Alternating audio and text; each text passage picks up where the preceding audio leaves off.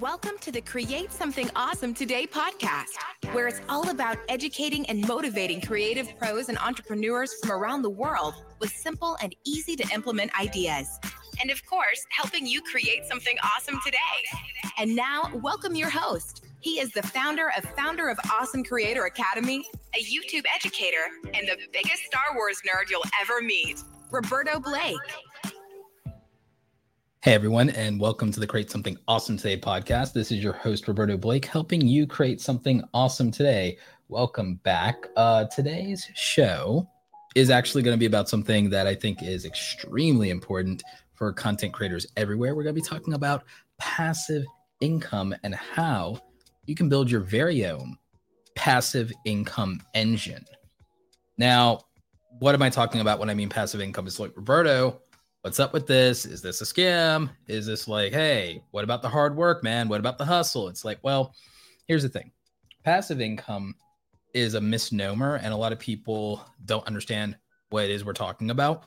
And the best way I can relate it to people is to call it automated income, which I think is a more accurate and honest way to describe what we're talking about. Because although it's been cute and clever for a lot of people, even a lot of entrepreneurs, to say, passive income doesn't exist. There's no such thing as passive income. Passive income isn't real. They always say that, right? And I understand also why people embrace that narrative. Here's the funny thing about that almost every single prominent person, whether they're in the entrepreneurship community or whether they're, um, you know, in holding people accountable, everyone who says that passive income isn't real, it doesn't exist, that has a following, is making passive income. That's the that's the irony. That's the irony um, it's not lost on me at all that almost everyone who says that is actually making passive income. So when you think about that, what are we talking about here? Passive income is real and exists partly because the IRS says it does.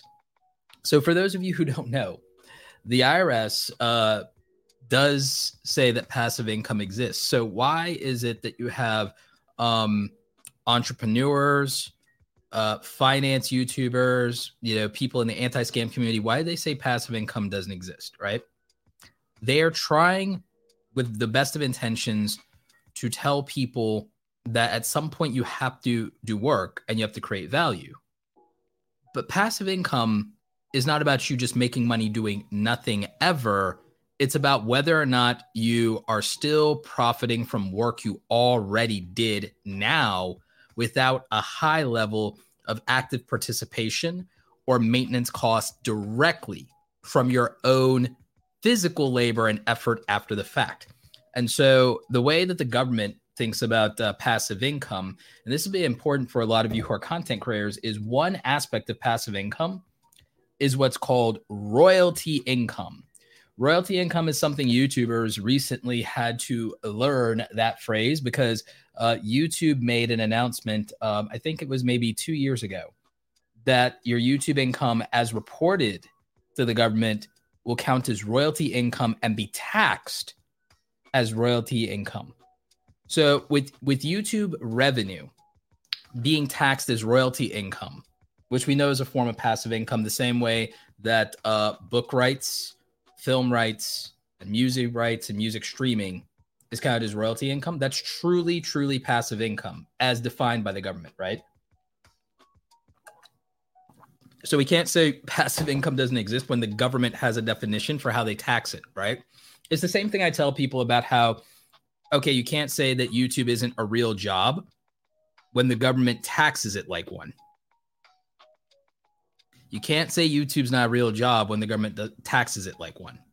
And you can't say YouTube isn't legit when the government taxes it as though it is. Okay. Um, and so with YouTube in America, at least, you're taxed at the ordinary income rate. The royalty situation applies to if you're a US citizen residing outside the US, like if you're an expat or something like that.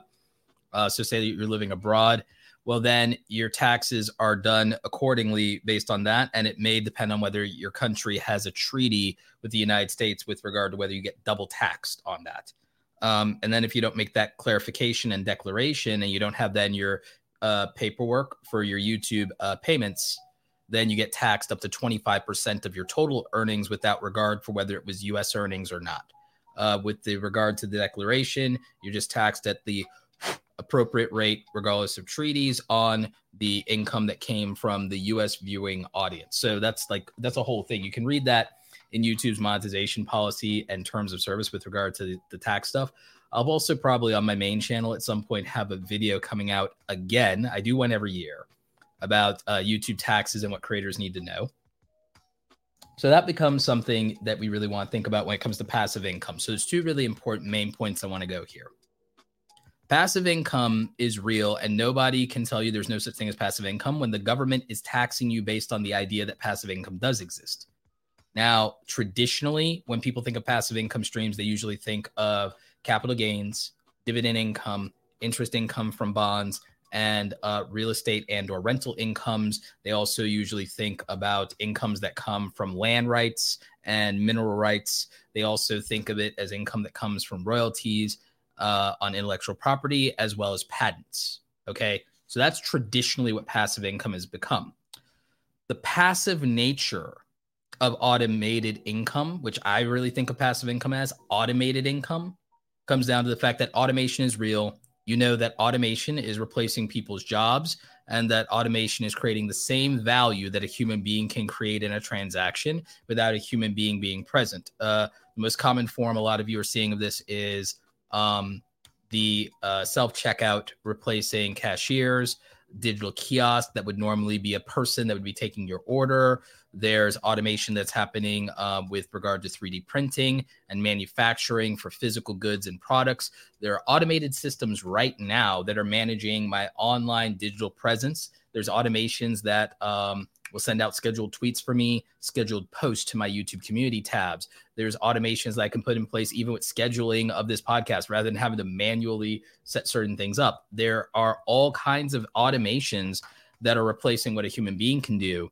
And what that means, ladies and gentlemen, is that while it may not be common, well, it may not be normal, a complete self employed person using the technology of today, of using the technology of the 2020s, um, could make multiple six figures without a single employee by leveraging automated tools and using open platforms and free software. So, free pl- software, free tools, free platforms, and affordable automations in, in technology and marketing, and um, even some of the deployment of your content creation, your intellectual property, the automated services that exist for processing your transactions, PayPal, Stripe, all of those things. That's all technology and automation that helps people scale their businesses.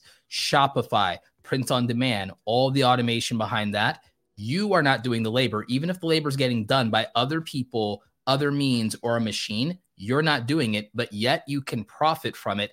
And you can profit from it long after your role in that pipeline, your production, your labor, after your labor is done, you can keep getting paid over and over and over again. That's passive at some point. That is automated away. You are automating away the way that you make income. And in things like uh, software as a service, you could have a software as a service that you're not managing. You could have automations, cron jobs, servers, things that are quite literally basically printing money for you and it could be recurring monthly income with no physical maintenance cost on your part because the server just has to keep running. And the financial cost of that is coming out of profits. And if you just automate the payments to keep the server hosting running or whatever needs to happen, or even if you do have to pay physical labor to technicians and admins, if their payments are on auto pay and they're billing and invoicing every month and it's automatically paid and the stuff is happening in the background, your active participation is completely unnecessary in the process that makes you money. That is literally passive income because of technology, because it's automating your job.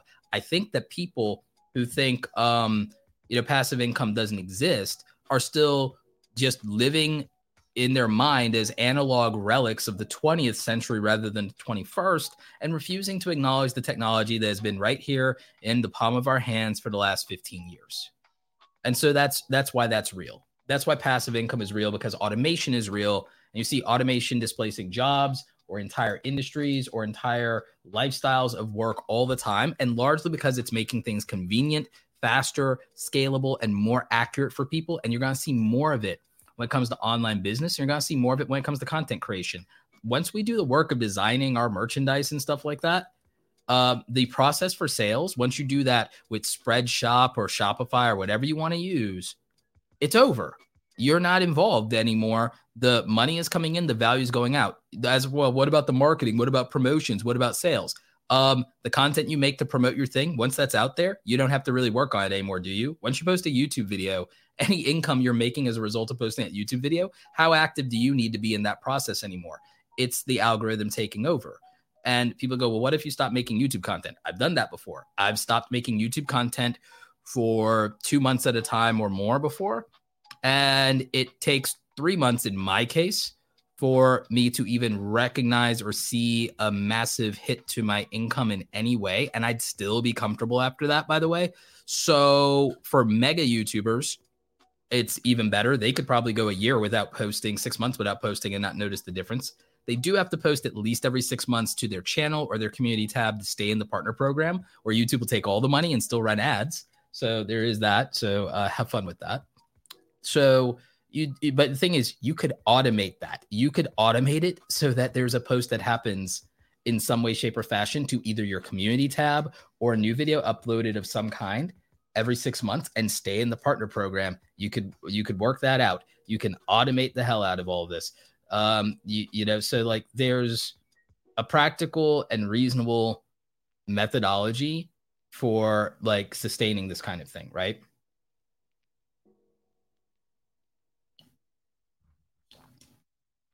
So something something that I think about a lot when it comes to this kind of thing is just like the fact that the general person doesn't necessarily have an understanding of how this works and why this works and what would be realistic for them. You know, I didn't start making money in my sleep overnight either. Obviously, I worked hard, I hustled, I did my freelance stuff.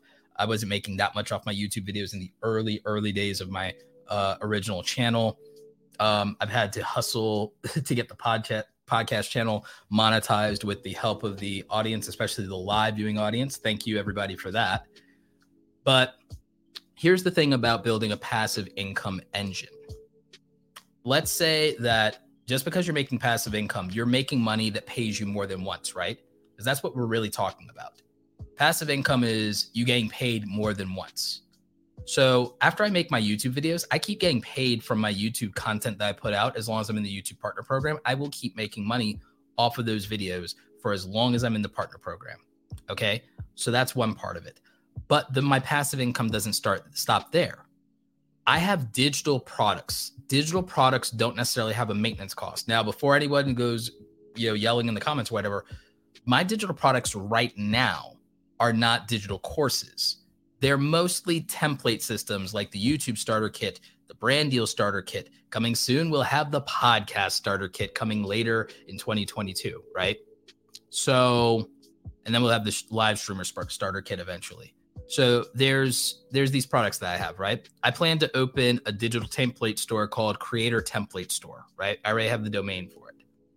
These things will leverage graphic design assets made by me, my team, freelancers, whoever, and we'll be uh, selling those things. Those are digital products.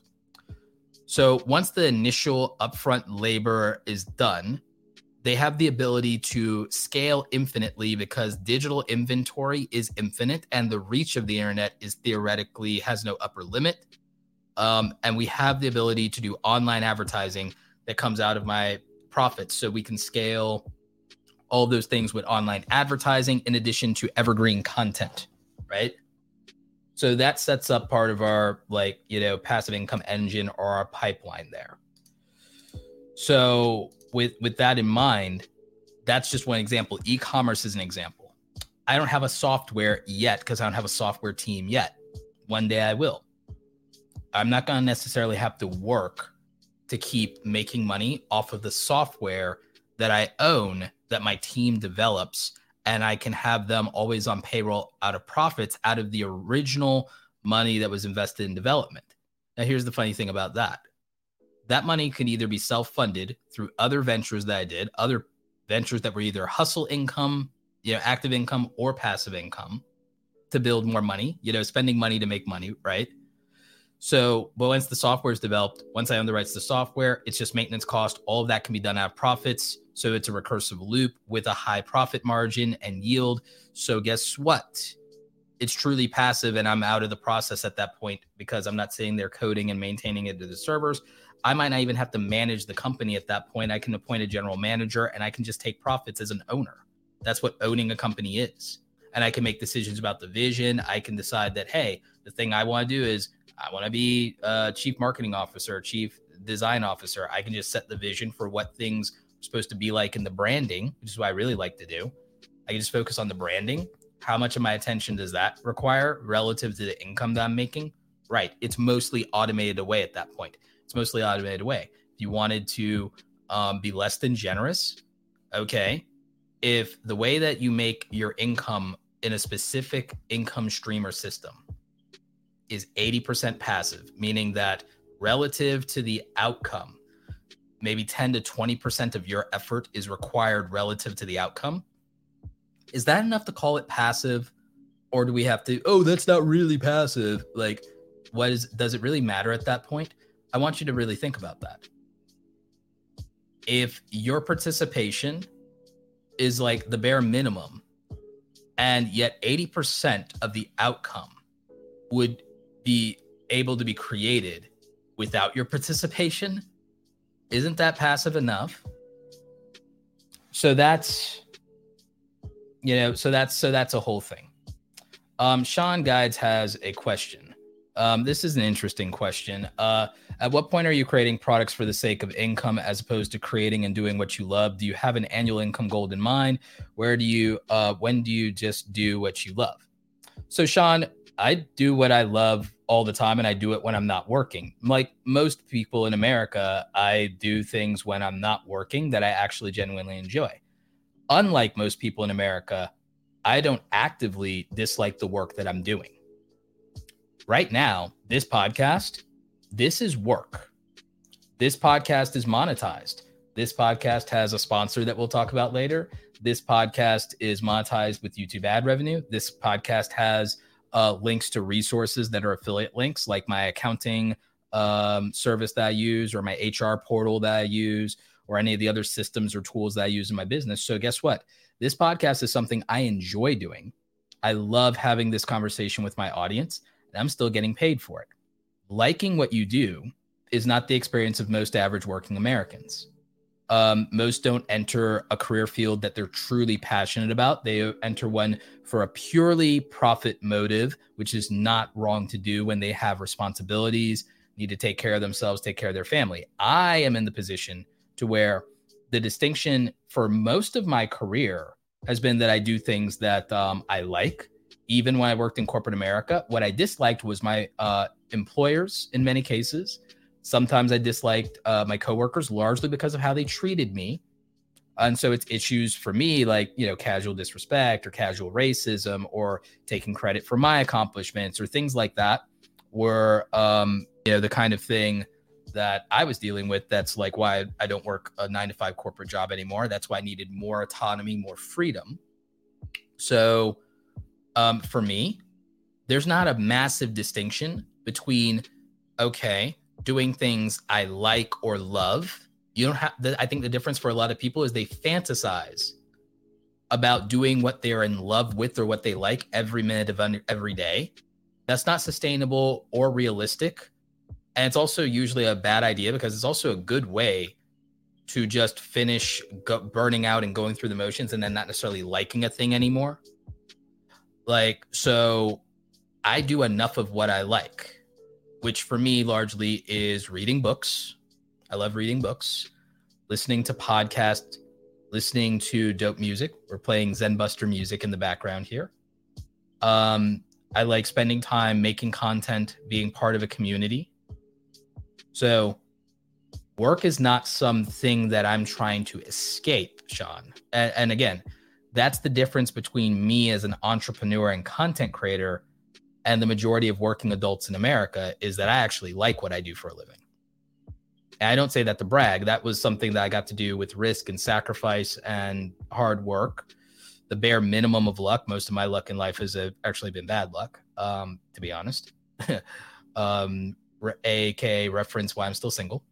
And so uh, that's uh, the thing is when I'm not doing content creation with the podcast, YouTube, any of my side YouTube channels, well, what am I doing? I'm reading books, going for walks. Um, you know, um, before my dogs passed away, you know, I would play with my dogs. And so for me, I get to do the things I love. You know, on the weekends, I do photography and I don't necessarily post all of it to social media. I do photography and I don't necessarily post all of it to social media. I don't monetize every bit of it. I monetize a little bit of that photography because I am proud of it. Um, I do um, personal projects. I work with my hands. I have things like model kits, and I do play video games a little bit. I don't play competitive anymore because um, I had a minor problem with being addicted to video games. So there's not a there's not a real thing where for me oh you're working so hard you don't get to enjoy anything. That's not my reality. That's other people's reality and other people project that onto people who have larger than life income goals. There's no um, income goal for me that probably represents quote unquote enough because it's well what is my potential to earn? That sounds facetious to a lot of people or arrogant or that even sounds greedy but the thing is I have this thing in my head to where if I got to disrupt uh, certain industries, if I got to build things in certain industries, well, what would that represent as a mission to me? And it's something I don't talk about a lot because, like I said, at some point I necessarily I might want to build a software company, right? Do you realize um, building a software company means I have to have millions upon millions of dollars of cash reserves to be able to hire people and give them a sustainable, good paying job and salary, and then also to be able to finance them with the resources to build a great product for our customers. So that's that's the thing. If I want to build solutions for content creators, if I want to do more than just be a creator that participates in the creator economy, if I want to build things that help creators, support creators, protect creators, um, and, and, make them uh, more viable, then I have to have millions of dollars to accomplish that. So I have to consider and weigh my ambition uh, against that. I also, there are family members that I support. So I have to also weigh the reality of taking care of the people I love the most in the world against that. So I have to set my expectations around that as well. And then another ambition that I have is uh, building a fund to do micro grants for creators and so if i want to be able to fund the the projects of creators and almost treat these micro grants that they never have to pay back kind of like almost the same way as like scholarships or as um, startup capital and um, as a vc or something of that nature but without needing repayment if i'm going to start a creator fund then i'm going to uh, support you know thousands of creators well that create that requires hundreds of thousands if not millions of dollars granted, I'm going to raise money for that, um, you know, as a nonprofit, but I'm going to put my own money in as well. So, like, what if I directly want to invest a million dollars in creators? Well, gee, I need a million dollars of liquid capital that I'm not going to miss. And not missing it means I have to have a fully funded retirement.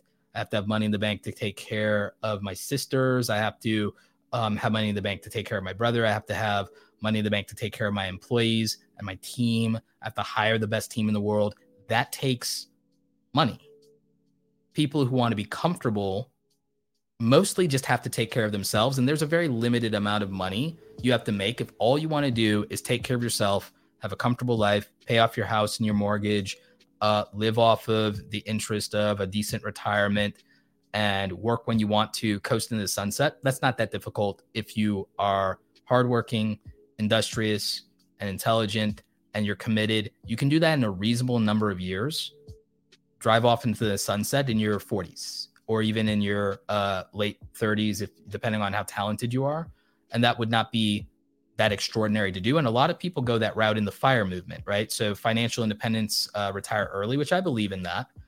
Um, so my passive income goals are not associated with me driving off into the sunset. My my goals are associated with me making the largest contribution that I'm po- possibly capable of, and whatever would um, recognize my full potential. That's that's what I'm about. My that's my full potential is the thing that I'm working in service of. Um, I'm very inspired by people like Elon Musk, Jeff Bezos. I know it's not popular to say, oh, you're a fan of Elon Musk and Jeff Bezos, but I'm a fan of people who are valedictorians. I'm a fan of people who are the best in the world at what they do. I'm a fan of people who are successful. And the thing is, I also am someone who came from nothing. I'm someone who worked and started at 17 years old at $6 an hour. And the thing is, uh, God bless all the entry level employees getting $35,000 a year in salary without um, an education and background. Good for all of you. I'm glad that you got that. I had specialization in skills and I didn't earn that, uh, or I just barely earned that as my exit salary from corporate America working in marketing in the small town that I came from. I had like specialized skills that were not entry level by any stretch of the imagination. And you can start a job today with no education and not much more than basic, like, you know, high school graduate. And you can basically make the salary that I had to make to be able to learn HTML code, JavaScript, PHP, MySQL, um, ActionScript, Flash animation, graphic design, um, SEO, like any number of specialized skills. And you can earn as much or more as me working the entry level job in some places now. And good for you. That's fine. I'm not that salty about it. I sound I know I sound salty about it, but it's like, but that's what it is. So I'm not going to be mad at um, people who had backgrounds in engineering and computer science. I'm not going to be mad at nerds who became the richest men in the world by learning how to code. Good for them. And good for the people who didn't learn those skills and still make about as much as I did having similar skills. So, yeah. and again, I know that sounds a little bitter. That sounds a little salty. Maybe, maybe there is a little something to being salty sometimes when you work twice as hard for half as much. All that being said, I like what I do. I love the life that I have. I love the work that I get to do. I love the community I get to build. And the thing is, I am focused on making the world better for creative people um, and people like me who like are part of this new creator economy and are adding value not just through content creation but also skills like graphic design skills like web design skills like video editing so I want to focus on the independent uh, freelancers in that industry, the content creators in that industry. I want creator owned platforms to exist. I want um, there to be grant programs like the ones I want to build for smaller creators to be able to uh, get resources, especially if they have underprivileged backgrounds. And then I want to be able to also build software because I think it's important, especially with me um, and again, I don't mind saying this. It's like, so how many black men exist in tech? How many black women exist in tech? It's a very limited number. How many founders and creators in the sphere of technology are black or Latino, people of color, right? Not that many. It's important if you have the ability to do that, to do it so that other people realize that the opportunity exists for them and that's been done. And when they have to go to their friends and family and they want to say, hey, I want to be that, they can say, well, here's someone who comes from our background or culture or who looks like me or shares my same struggles or whatever, and who has done that. Okay. So there's there's importance, and I think this is overblown. I think it's taken out of context how um, representation works in uh, motivation models. And the thing is, my own best friend Tiffany, she had to convince me of this. Um, you know, she's um, she's black, Puerto Rican, and crushing it in uh, corporate, right? She had to help me understand this concept that because I'm a creative person and I can deal in abstracts, I neglect the fact that other people are literalist, right? and that happens you you can't see the forest for the trees or you can't see past your own experiences sometimes most people are literalist meaning that if they cannot see something and see themselves reflected in success then it's not possible for for them to achieve that same success right if they can't see it they can't achieve it and they can't believe in it for them seeing is believing for someone like me who deals in abstracts as a creative believing is seeing. If I believe something, then I can see it I can construct it in my mind and I can materialize it in reality. And I've always been that way. That's why I've actually been a high achiever in life, is because I can conceptualize something in my imagination and then I can bring it into reality. That is not a, a, an ability that most people believe that they have, and they don't have any evidence of them having um, that ability, right?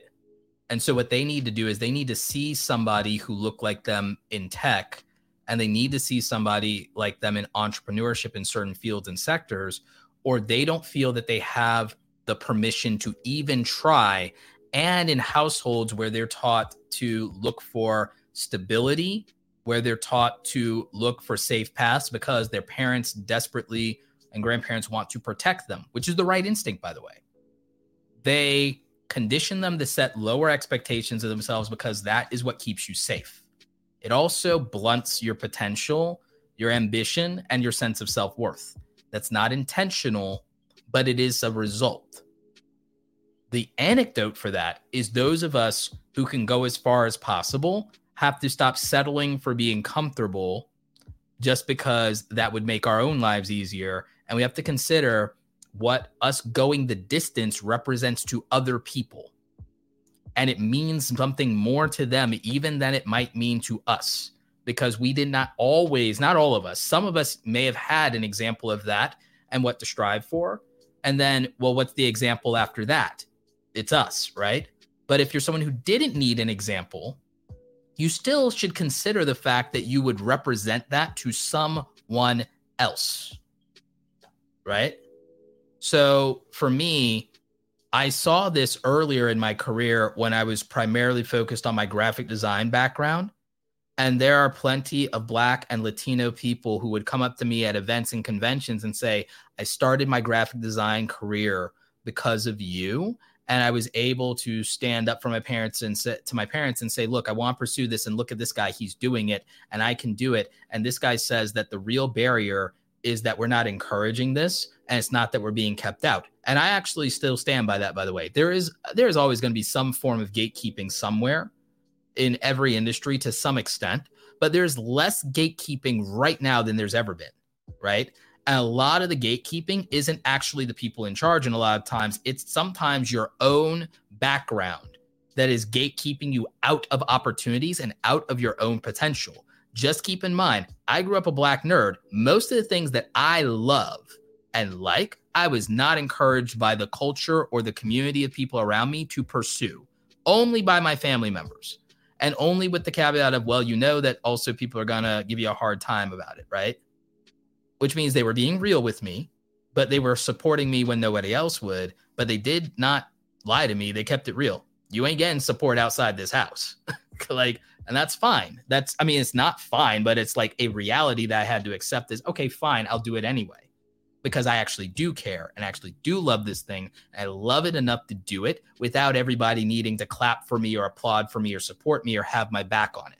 If I have to do it alone, so be it. Not everyone has that though. Most people don't have that.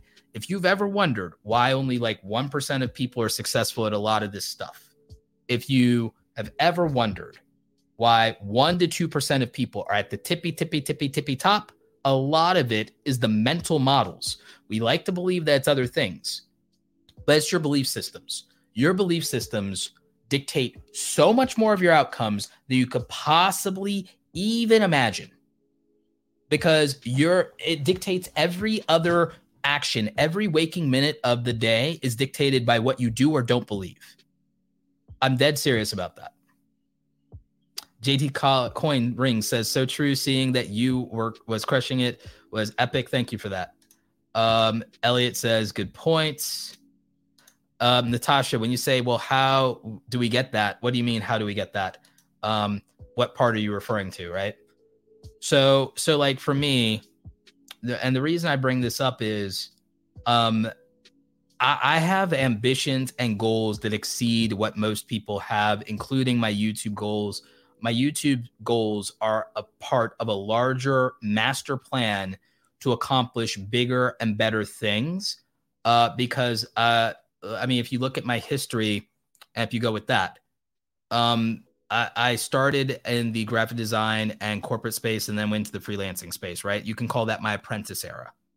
and then my journeyman era has been, um, you know, my entrepreneurship journey myself, and then my further uh, mastery. I'm beginning the beginnings of my mastery as a founder and as a leader, and also the beginnings of my journey as an investor. And so I'm at the beginnings of my stages of mastery now at uh, 37, soon to be 38 years old. My, I consider ages 17 to 27 my apprenticeship of working for other people. I consider my entrepreneur background over this period of time to be my journeyman era. And I think I'm in the beginnings personally. If I'm not right now, then within the next three to five years, as I approach my 40s, I will be in the beginnings of my mastery era, but I'll be at the very, very beginnings of being that and learning what it means to be a master. And that learning will be with me for five to 10 years before I'm fully a true master of my domain and my craft and my subject matter. Some people already believe me to be that now. If I'm there, I'm at the very beginnings of it. I'm not fully vested as a master because there are degrees to mastery, and I'm at the very, very bottom level of that. I'm the top of my practitionership as a journeyman, but I'm at the bottom of my practitionership as a master and as a teacher. And so, in that way, as a master, I'm still a student. I still have a lot to learn. That's in spite of any accolades or any success. What I might have might represent the top of the mountain to other people. For me, I'm just like base camped at like the halfway point. That's it. And it, it, may have been different if I had had a mentor. If I had had a mentor, I, I definitely would have exceeded my current limits right now. And it probably wouldn't even be close. So, what do I do? I give the mentorship that I wish I'd have to other people in various forms. I do it in the form of the free content through the podcast as deep dives the more somewhat concise content in the YouTube channel. Eventually, I plan to build a Skillshare courses for smaller dimensions of my skills of things that don't make sense to sell as individual product courses. The Skillshare stuff that's going to be passive income uh, in perpetuity as royalties from online learning education because it works on the Netflix model essentially. I expect that in a couple of years, I'll be making uh, maybe, I expect if I do it properly, that I could be making a hundred thousand to a quarter million in royalty passive income for years after I make content on Skillshare specifically, right? Uh, with YouTube, I can scale YouTube by making more evergreen content on a more regular basis and stacking it. Um, so I, I genuinely believe over the next three years that'll be very, very, very strong, super strong, right? Um, and so that that's something that I think about. And I'm going to talk more about this passive income engine idea because I want to also teach you about the asset acquisition part of that because I think that's important to talk about. Uh, let's see here. Natasha says, You've answered my question. It's about the belief system. Gotcha. Uh, Get Lost Vlog says, Is mentorship important in your opinion? Uh, I think it is, but I, I think a lot of people get lost in the sauce in that because they get caught up in like, oh, well, I have to pay for mentorship. It's like, yes, you do. And you should. You can have heroes or mentors from afar in terms of absorbing the lessons of people like me. And you may be able to do a little bit of it through interaction in live streams, YouTube videos, content, courses, tutorials, etc., etc. Books. Books have been great to me, right? Mentors from afar, the collective wisdom of hundreds of men and women that came before you in a specialized way, right? I believe in that. But if you want access to someone's time and direct mentorship, direct learning from them, hand holding, and they're a successful person, it's disrespectful to imply that you're deserving of time and access to them and their energy. It's disrespecting that because why? What makes you a priority over that person's child, that person's spouse, that person's business partner, that the person's team members, the people in their employ, the people immediately in their life, the people who they've had 10 years to develop relationships and friends with. What gives you um and I'm talking not talking to you directly or anybody watching this directly, but I want you to think about that. I want you to think about what makes you directly entitled to the access, the relationship, and the energy of a successful individual and not the people that already exist in their life and in their ecosystem that uh, they have relationships with. What lets you jump to the front of that line? You don't you pay zero dollars to do that? And the answer is no. To be a priority with somebody uh, an exchange must be made and a commitment must be made. Without a commitment without an exchange where's the accountability? There isn't any. So if you want mentors you shouldn't try to guilt them or shame them or say, well, if you're so successful, you can afford to be generous with me. It's like they can afford to be generous. There's nothing that says it should be with you or that has to be with you. That doesn't make any sense. So, you know, um, now someone asked, well, at this stage in your career, do you have a mentor now? I have several mentors from afar, and I have what you might call peer mentors. I have peer mentors that I exchange value with. Uh, some of them you may be familiar with. Pat Flynn is definitely a, a peer mentor. Uh, we're about roughly the same age, but it's not um, it's not nothing to say that I've always looked up to Pat and that Pat Flynn is the person who probably put me on my passive income journey. I'm a peer mentor to several people that are at a similar level to me, but they may not have domain expertise in a specific part of their life or their career. I've mentored YouTubers I've mentored YouTubers who have 5 million subscribers or more. I've mentored YouTubers with a million subscribers, 2 million subscribers. I've mentored millionaires because they have the humility and the respect to realize that they cannot be good at everything and they are not good at everything and that there is still much for them to learn and value to extract because the people you look up to, the people you look up to are still people. They're still people with their same um, flaws, insecurities, ambitions and desire to learn more, do more, be more. And so the thing is, a lot of people who have barely started their journey into entrepreneurship or content creation think that they're too good to pay for help or to pay for coaching or to pay for online courses or to go to an event like Vid Summit. They think that you know, at uh, 10,000, 20,000, 50,000 subscribers or followers, um, you know, uh, 200,000 in TikTok or whatever. They think that they're too good for any of that and to pay for information that they think is free on the internet, that they think is free on the internet.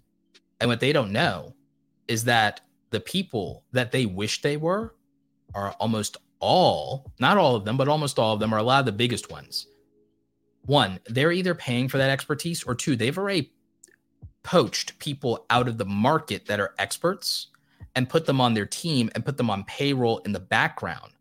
People who were consultants and people who worked at uh, either in corporate agencies or were independent coaches or consultants. A lot of them have been hired away by the biggest YouTubers with about 5 million plus subscribers, 2 million subscribers, 10 million subscribers. They've hired away, and I know these people personally, and I know these YouTubers.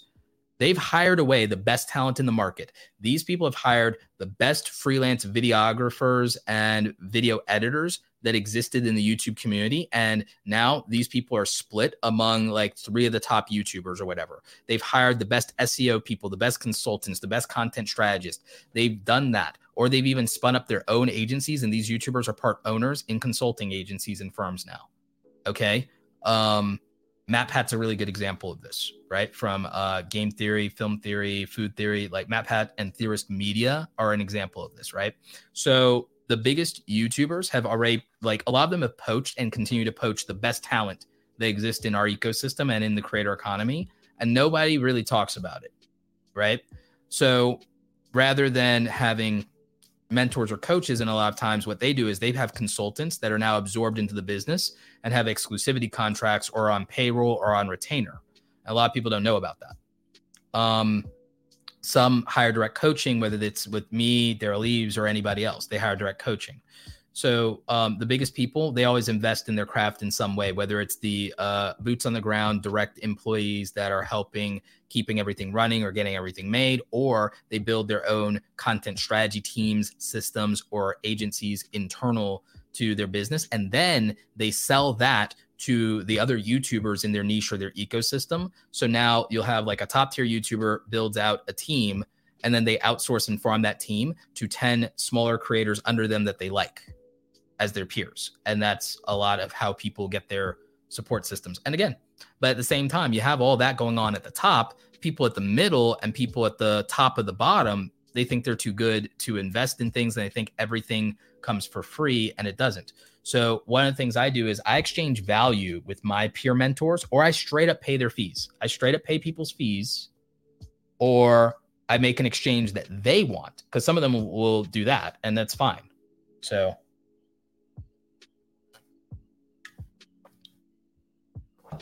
Oh, speaking of, here's Pat Flynn. Hey, Roberto. Hey, chat. Hope you're having a good evening. Yeah, this is Pat Flynn. This is probably the person that probably had the most influence on my passive income journey.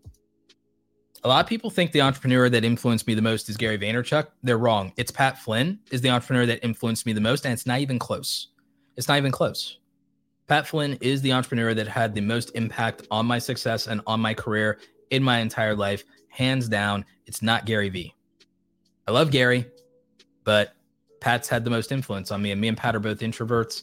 Me and Pat probably have a lot more um, in common than a lot of other people in the ecosystem. So, shout out to Pat, and thanks for uh, coming through, and always thanks for being um, a good friend. I also have to hit you up about uh, some questions I have about self-publishing because uh, I need that because the book's coming soon, and I'm moving along with that. Yeah. Um Yes, information you pay for is usually more valued than information you get for free. That and it's more specialized. Um, information that you pay for is one-on-one information a lot of times. So with coaching calls, the reason that that's valuable is it's a one-on-one. It's only about you. It's only about you. It's about nobody else. That makes it infinitely more valuable and more applicable and more meaningful, in my opinion, than something that's made for the masses. No, something catered to you only, right? And then something like a course is more specialized because um, I wrote a I wrote a thing about this, but the problem with free information is it's made for like free platforms like YouTube, right? So free content is inferior to paid content, and I'm going to tell you why. The reason fear, free content is inferior to paid content is because, well, okay, if we had this content and we had to pay for it, we probably wouldn't consume it or it wouldn't be consumed as much. That tells you everything you need to know. Something is valued because it's free, then that's the value. The value is the price point, not the thing itself at that point. So that's one part. Here's the other part. I hate to have to bring it up. The algorithms, the censorship, the sensitivity of certain topics, and then also uh, criticizing certain platforms or certain things or practices. Again, not necessarily allowed or if you want to talk about something and it's a sensitive subject matter, but it's important, there might be things you want to talk about that also you can't because, okay, if you want to talk about how to keep creators safe, you want to talk about safety, you want to talk about privacy, well, talking about it publicly gives other people ideas about how to compromise that privacy. So sometimes you can't even do that because you now create the problem you're trying to prevent. So there's any number of reasons that paid wall content ends up, whether people want to believe it or not. It depends on the quality of the source of where the information and the product is coming from. But I believe that often paid content is better because it's now an exclusive experience and the creator or educator can speak their mind freely without thinking about algorithms, uh, public opinion, um, and those feedback mechanisms, uh, suppression, or any of it and you also get the experience the creator intended for you to have versus the experience that the algorithms and platforms demand that they give or the advertisers demand that they give. As long as we have free content, we are beholden to the interest of platforms and advertisers and to mass market audiences, which means we cannot be as specific or as open or direct as we'd like to be. And there are free speech concerns and issues there, which is why I believe that free content will be inferior to uh, exclusive paid experiences. And I know not everyone shares that opinion, but I believe that there's nothing wrong with free content inherently if you accept those limitations of the free content is what the platforms will allow, what the advertisers will pay for, and what will get people the attention. If you realize that everything that's produced is curtailed to those three objectives first, and then the actual content itself's value is a distant fourth concern and you're okay with that because it cost you zero dollars, then it makes sense and it's fine.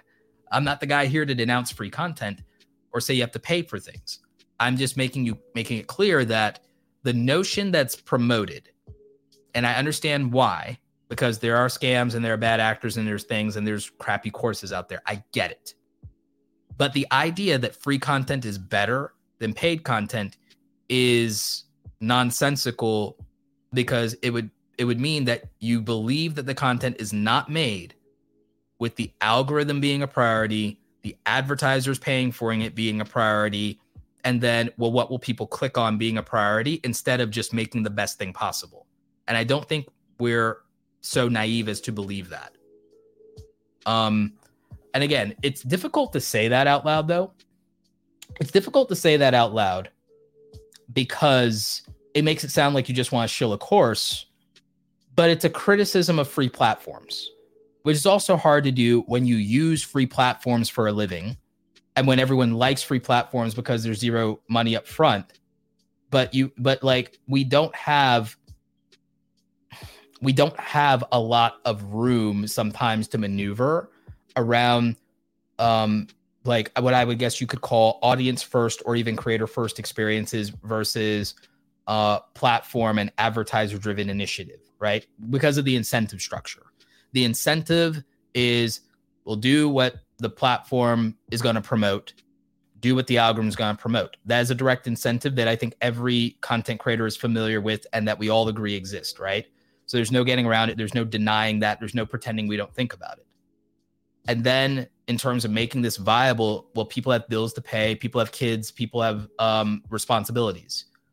So you can't make financially irresponsible content to make, meaning that even if it's the thing you want to make or should make, you can't make content that's not financially viable because you can't do that indefinitely without creating problems.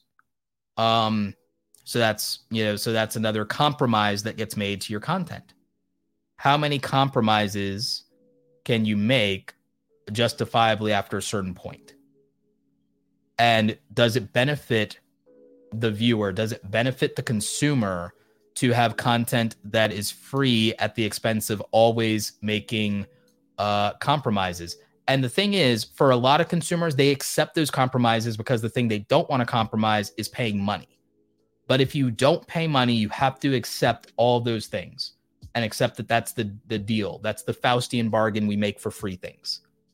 But what that means is we also have to admit that they're not superior. We have to admit that free is not superior if that's the case because of the compromises. So there's a cost to free content, and what it is is it's uh, is the freedom of the creator to express their vision the way that they wanted or intended for it to be. Um, it's no different than when uh, movies are made and the writer and director bows to what the um, you know the the people at the um, you know that has to bow to what the the companies want to what the the production company wants because oh well we can't do this because of how it'll perform in China if we do that.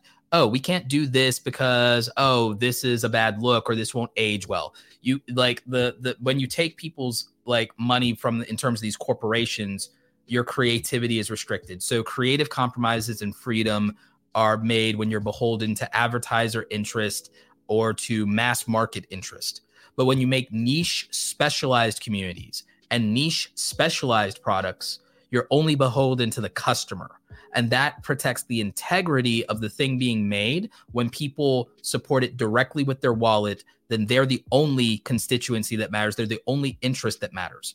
The when people pay for something, when people are like, we will fund this, we will support it, we will pay it, you can put them first because there's no other consideration.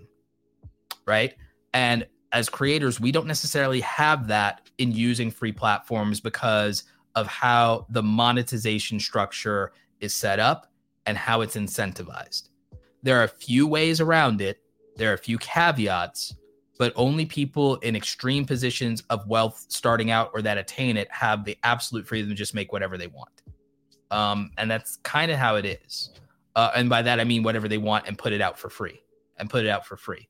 That is not something that is available to the average uh, content creator, even mid tier content creators, even successful content creators. There's a limit to making that make sense. So I, I hope everyone gets where I'm coming from with that.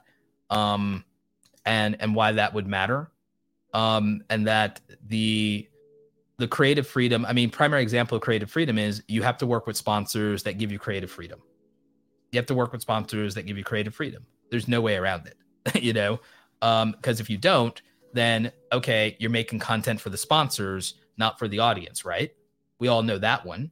And uh, when it does happen, we do like to call you know people out for it to an extent. We do understand people have bills to pay though, but it's like you like what you like and you don't what you don't, and sometimes money compromises that. So what I figured out eventually would work. What I figured out would eventually work is that freedom can be obtained largely through how much you can separate the active income component of how your money is generated. Um, if you can separate the time that you have to spend from the maximum amount of money that can be generated, it protects the thing that you want to do and that you want to make, and it gives you more freedom in every way that you want to have it, right?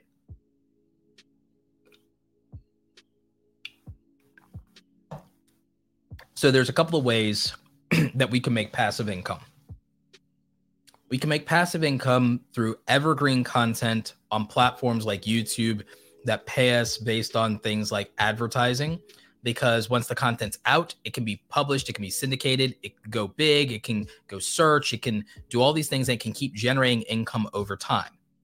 However, that's not the most sustainable way to do it, especially with the conditions that exist within the YouTube Partner Program, as just one example of creator economy monetized platforms. So, then another method, one that I really like that works out, something I learned from Pat Flynn, is affiliate marketing revenue, getting a percentage of every transaction that we create for a company. The best version of that that I found is software as a service uh, affiliate marketing because if you get recurring passive income from that, you're making it over and over every month in perpetuity for as long as people are satisfied with the product that they bought. Um, so again, a software, TubeBuddy being a good example, right? So with me, uh, TubeBuddy generates five thousand dollars a month in perpetual passive income. Now, here's the balancing act and the the issue. You can make passive income streams and systems um, and that's fine. Uh, but there's a there's a caveat. Well, what do you do when you make enough money um, from working hard now and reaping the benefits later? Okay, well, what what happens after the point of that sustaining your lifestyle? Here's where um, things get interesting because again, we can also do e-commerce. We can sell direct products. We can do e-commerce. We can do merchandise and drop shipping. That's another method of um, passive income, print on demand, right? We can sell digital products. We can do that. We can do um, all of those things. Uh, we can build our own software. Okay, but what do you do with the profits once you say, okay, I've got what I need to live and it's passive? Well, the thing is, you still have to account for how long is the lifespan of that passive income. And is it vulnerable to churn rates? Is it vulnerable to declining over a period of time? Uh, is it in perpetuity? And the thing is, it usually is not indefinite. It will have a lifespan of a of like the the streams that you have. They might have a lifespan of five years, 10 years, 15 years. If it's software, it could be 5, 10, 15 years. It just depends on the company. If it's a really good company, it'll either be 15 years or lifetime for sure. Okay. Um, but it depends because companies go under, companies go bust, companies have hard times. So you have to, it depends here's the the truth of how I'm approaching this. So passive income profits, and I still do active income. An example is doing sponsorships. An example is public speaking. Uh, there's other things. You could also get uh, passive income from streaming, royalties, and things like that, or book sales. Uh, right. So here's the thing. And yes, it's obvious that you could use um, work based, uh, content based passive income to then build digital product based passive income and ecosystems. You could use it to through do passive income through leverage by hiring employees in a team. You could do all those things. But the next level beyond saying, okay, I'm spending money to make money in terms of making products or services that I'm now removed from because I used capital to generate that, that's fine. But what else can we do with that capital to make a true passive income engine? We can invest it. Now, this is not financial advice. This is not legal advice. This is none of that. This is just me explaining how I think about things and what my passive income engine might look like and what it does look like. So uh, let's consider that there are multiple methods by me making uh, passive income. And let's say that, okay, there's, uh, let's say that after it's all said and done, let's say after, after it's all said and done, let's say I have a couple of grand a month that is not having to be reinvested into my business, payroll, contractors, whatever. This is just, okay, there's money left over. It can be put to work to invest. What do I do with it? and let's say let's take uh, building new businesses or new products off the table well what do i do with it well there's a couple of things we can now use this to acquire income generating assets so we have to understand what assets can generate more money and more income for us right so now we're having to think about all right instead of using our money to buy things instead of using our money to buy other people's time or to buy physical material objects for the sake of having them, what are income producing assets that we can acquire? Now, here's the thing technically, you can buy another business. Believe it or not, you can buy part ownership in another business or outrightly buy another business, keep it running under the same team and general manager, and just collect money. People do this all the time. They do it with a lot of traditional businesses where they just come in and say, I want to buy out the owner, and that person will take their cash, and then you're in charge of it now. You can buy physical brick and mortar businesses. You could buy a laundromat. You could buy a digital business. You could buy somebody's turnkey Shopify store. You could buy a whole another brand. And it may not cost you millions of dollars to do this because you're thinking, oh my God, Roberto, that's absurd. That's excessive. That's insane. It may not cost you that. It might cost you um, some considerable money, but not millions of dollars to do this. And again, you could save, you could save or invest toward this. A more reasonable thing to do is to buy equity in, say, startup companies. So become an angel investor. Now you're not buying a whole company outright and responsible for it.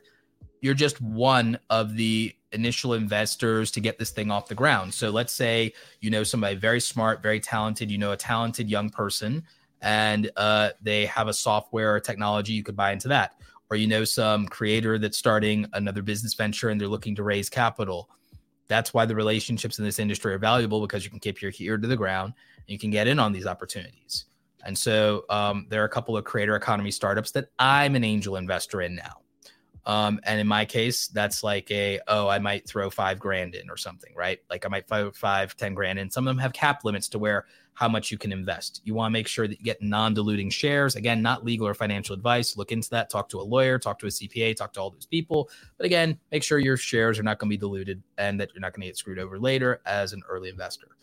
Um, so you can invest as an angel investor into startups. Um, you could even go into crowd-funded startup projects um, that might have some guarantees or protections. There's websites that do this, like uh, Startup Engine, right? So you could go that route. What happens is if these companies later are either acquired by a bigger company or if they're uh, publicly traded, like I would never get the kind of money. I don't think, well, that's not true. Um, okay, but I would never probably have the relation. Uh, that's not true. Okay. If KSI and Logan Paul were letting content creators invest in a Series A raise of money for uh, their prime uh, sports drink, right? Their beverage company. If they um if they were doing that, and somebody and they said, "Hey, any creator." Uh, with like 100k subscribers can get in on this with like and up to $5000 you can be an investor right or that's the minimum or that's the max buy-in or whatever it is right I would do that without hesitation. I will cut KSI and Logan Paul a check to get in on the prime sports drink tomorrow because I think they either end up being a direct competitor with Gatorade or Gatorade buys them off. And then all of a sudden, the money that I put in that five grand, for all I know, ends up being 500 grand or 50 grand or a quarter mil. And I ride off into the sunset after paying the taxes on that. And not literally ride off into the sunset, but I'm like, okay, cool that paid off. But if it doesn't, It's five grand that I made from profits of passive income in perpetuity that I wasn't living off of. So while I will be upset and I might get annoyed, I'm not going to cry if that represents if that represents out of my cumulative um, yearly income, if that represents less than five or ten percent, like not even ten percent, if like because that would be upsetting. Like if that represents like five percent or less of my yearly income, or like one percent of my yearly income, or some crazy thing like that, or two percent, whatever it is. If it represents less than if it represents less than five percent or ten percent of my yearly income, that five grand, um, then that's not devastating. And I'm talking about after tax income. If that's my after if that represents a small portion of my ta- after tax income after expenses for my business of like oh what's going in my coffers in my pockets after uh, business expenses and taxes have been covered if that represents a sm- less than 10% of that as an investment and it goes busto it's not the worst thing in the world for me or you anybody in that situation right? But if it goes doubling my money, tripling my money, quadrupling my money, or has some kind of payout, it's yeah, it's worth it at that point because what was I going to do? Put that money in the bank, like get eaten by inflation? At best, I could put it in stocks and do okay. So I have to do something with it versus just letting it be ate by inflation or buy material things that don't appreciate in value that only become worthless anyway or will outlive me and be passed on to somebody else. I mean, what's the, you know, so like no. So the, the thing is, if I can use that make capital that I can then invest into something else or further or hold it in the company if I believe in it, it would make um it would make a lot of sense. Um Galactic Hub has an interesting question. Berto, do you invest in collectibles like Yu-Gi-Oh, sealed products, Pokemon, comic books, video games, Legos, etc.? Not Legos. I do and did have comic books, but they're in my storage, and we'll see if they were water damaged or not. As for Yu-Gi-Oh sealed products, I'm not buying the old ones. I wish I'd kept that from like because I'm like old from like I was there for like Legend of Blue Eyes. I was there for Metal Raiders. I was there. So now I buy first edition sealed stuff and I'm waiting 10, 15 years for that to be extremely valuable because I know it will be. So I'm just like, I'm buying every time a new Yu Gi Oh box set comes out. I've been buying one or two sealed um, on Amazon and putting them in my closet and they remain factory sealed and they will be worth money 5 10 15 years now. Whenever they're out of print it will and they're sealed and i will just squat on those. And in 10 15 20 years even i will literally be sitting on uh 50 or 60 or 100 maybe more at this current rate. Like i will be sitting i will be sitting on probably no less than a hundred in 15 in 10 15 years i'll be sitting on no less than a hundred sealed yu-gi-oh box sets and you better believe they will have all appreciated in value and will be extraordinarily rare and will be worth something and i will make a mint. So yeah i'm i am doing that because that's practical and that's kind of fun for me um because i believe in the collectibles market. I grew up with it a lot of people are like oh what if that doesn't turn out and everything well then i wasted more money than uh most people and everything like that but at least i didn't buy jordans or a birkin bag so whatever I'd rather bet it on, I'd rather buy sealed Pokemon and Yu Gi Oh box sets than, and like maybe flip them in 10 years than buy Nikes. Yeah. People waste money on things all the time and they don't have to justify them, right? So there's so there's that. Um what do I think about? All right. So the thing is, I don't necessarily, um, I don't buy precious metals or gems, but that's fine as an asset class. You can do what you want there. Um, I don't do it, but I would believe in if anyone wants to do this. I haven't done this yet. I don't mind people who want to invest in the appreciating asset of luxury watches because I think that that will retain value or even appreciate over time. And one of the reasons I believe that is because I believe that craftsmanship will be harder to come by in the future. I will believe there'll be less metal workers, less people working with their hands. I believe that there will be less people who um, even can care for and maintain uh, precision timepieces very well. That'll become a rare commoditized thing. So I think that cre- collecting high uh, value luxury watches right now that are over five grand or 10 grand in value, I believe that those will continue to appreciate in time. You do what you want, but I do believe that. And I think that's not the worst idea if you have that kind of disposable income to do that every once in a while. It's not something I would exclusively go all in on, but it's one of those things to where, okay, if we're talking about how do you invest 50 to 100,000 a year if you're playing big numbers? And I'm saying if you're playing big numbers, how do you do that?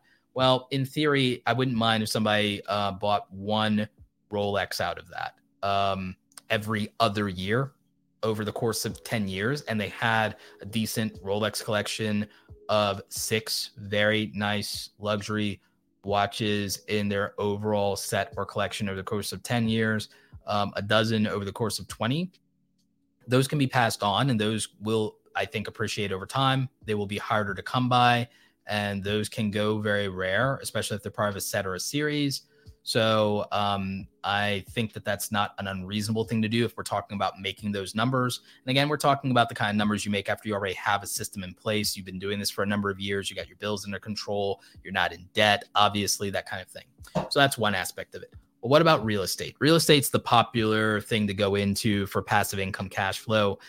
Again, uh, real estate, if you look at it and you do cash flow calculation measurements, your real estate is great or whatever, theoretically, but it can have some issues with liquidity. It can have a lot of other issues. It's not as easy to maintain. I would argue, to be honest with you, to be honest with you, for practical reasons, as a hedge in terms of future proofing and analog and all those things, if you have the money, it's not an unreasonable thing to have some rental properties, or in my case, even better, go Airbnb route at first and then do the regular good old fashioned rental properties or holdings or whatever. That's fine. I have nothing against it. It's more traditional, it's safer. I have issues with the liquidity and things like that. So, to be honest with you, if I had the option right this minute, right this second, and I could uh, spend $20,000 on a real estate property versus any other passive income system that I'd invest in, for liquidity and cash flow reasons, I'd almost rather just spend the same amount of money and buy an index fund, or because I'm not as risk adverse on startups, I'd rather invest it in, I'd probably hedge and go into like anywhere from three to four creator economy startups on that same 20,000. So maybe split it 5,000 a piece, go in on four of them, something like that. Um, one of them could go big. So I would go that route, or I would uh, go maybe possibly the index fund ETF route, or uh, go into personally. If I have twenty thousand dollars to invest in stocks, uh, I just buy the things I think will uh, last in perpetuity. You know, things that if they go out of business, America's out of business. So guess what? Google goes out of business, America's out of business. Microsoft goes out of business, America's out of business. Apple goes out of business, uh, America's out of business. Uh, Amazon goes out of business, America's out of business. So what do I do at twenty thousand dollars? Me personally, I'd probably buy Google, Microsoft, Apple, uh, Google, Amazon, Microsoft, Apple, and probably Adobe. So I buy Adobe, Apple, Amazon, Microsoft, Google. That's it. That's probably how I like, yeah. That's probably what I do. That's me personally, and that's kind of how I invest now. So it's like that's what I'd probably do uh, with that uh, kind of money. Um, but I'm not against real estate, not at all. Quite the opposite. But I do think that it's very difficult to be educated about real estate. I think it's probably easier to invest in things you already know and you already understand. Um, so for me, what do I understand? I understand tech. So I'd rather, you know, I understand tech, so I'd rather invest in that. I understand the creator economy, so I'd rather invest in creator economy startups uh, you know, the uh, collectibles market. I do understand the collectibles market. I'd rather invest in the collectibles market, right? Um, now, those things with the collectibles market, that's about appreciation more than cash flow.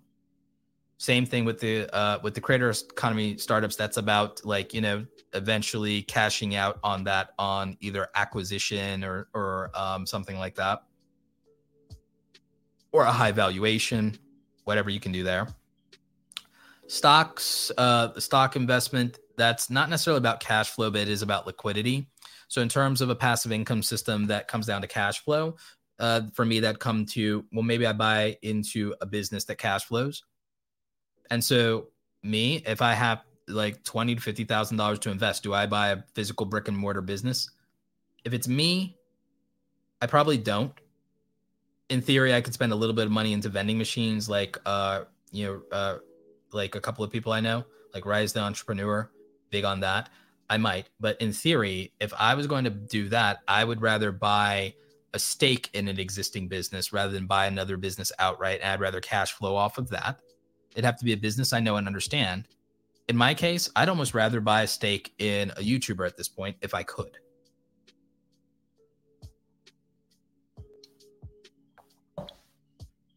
Like for me, for me, I'd almost rather invest in some way having um, equity in a creator based brand and I'd almost rather invest in a couple of creators up front and cash flow from a partial ownership in their brand or build a business wherein we spin up new uh, creator properties we spin up new youtube channels. And i'd rather spend i mean to be honest with you i'd rather spend like maybe uh, 20 to 50 thousand dollars to um, spin up vtubers this is just me. This is just me. This is not a great idea for anybody else.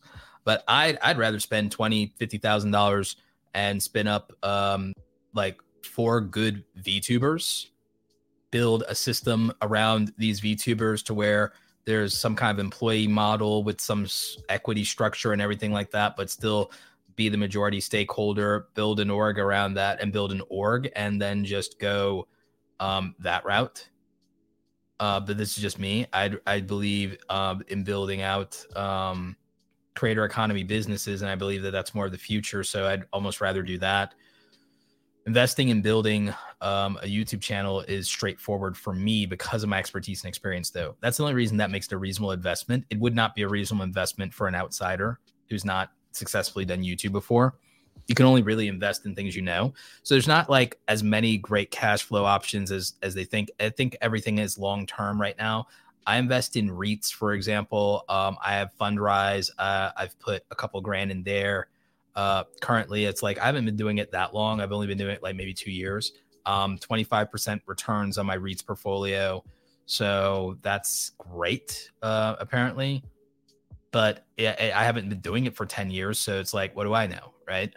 Now, that being said, um, I think that there's tremendous opportunities in becoming educated about investing, which is why I'm taking it very, very seriously. But again, my ability to invest is largely predicated on the fact that I have passive income that I don't necessarily need to always live off of, which then gives me the opportunity to invest. So, one of the things I do is I invest in very stable things. I invest in my retirement tax advantage accounts. In my case, it's um, uh, an SCP IRA, a SEP IRA, right? So I have a traditional and I have a Roth, but I make a little bit too much money to do the Roth, so I have to do backdoor contribution thing with my accountant.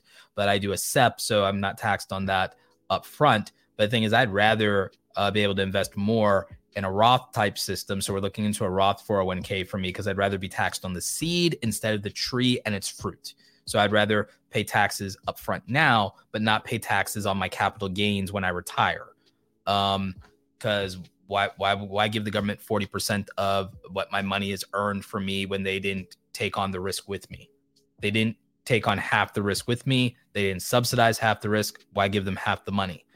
I know a lot of people are sensitive about the idea of people paying more taxes. I'm not a fan of the idea of the government itself directly being the beneficiary of the risk of people who work their lives whole lives for their money.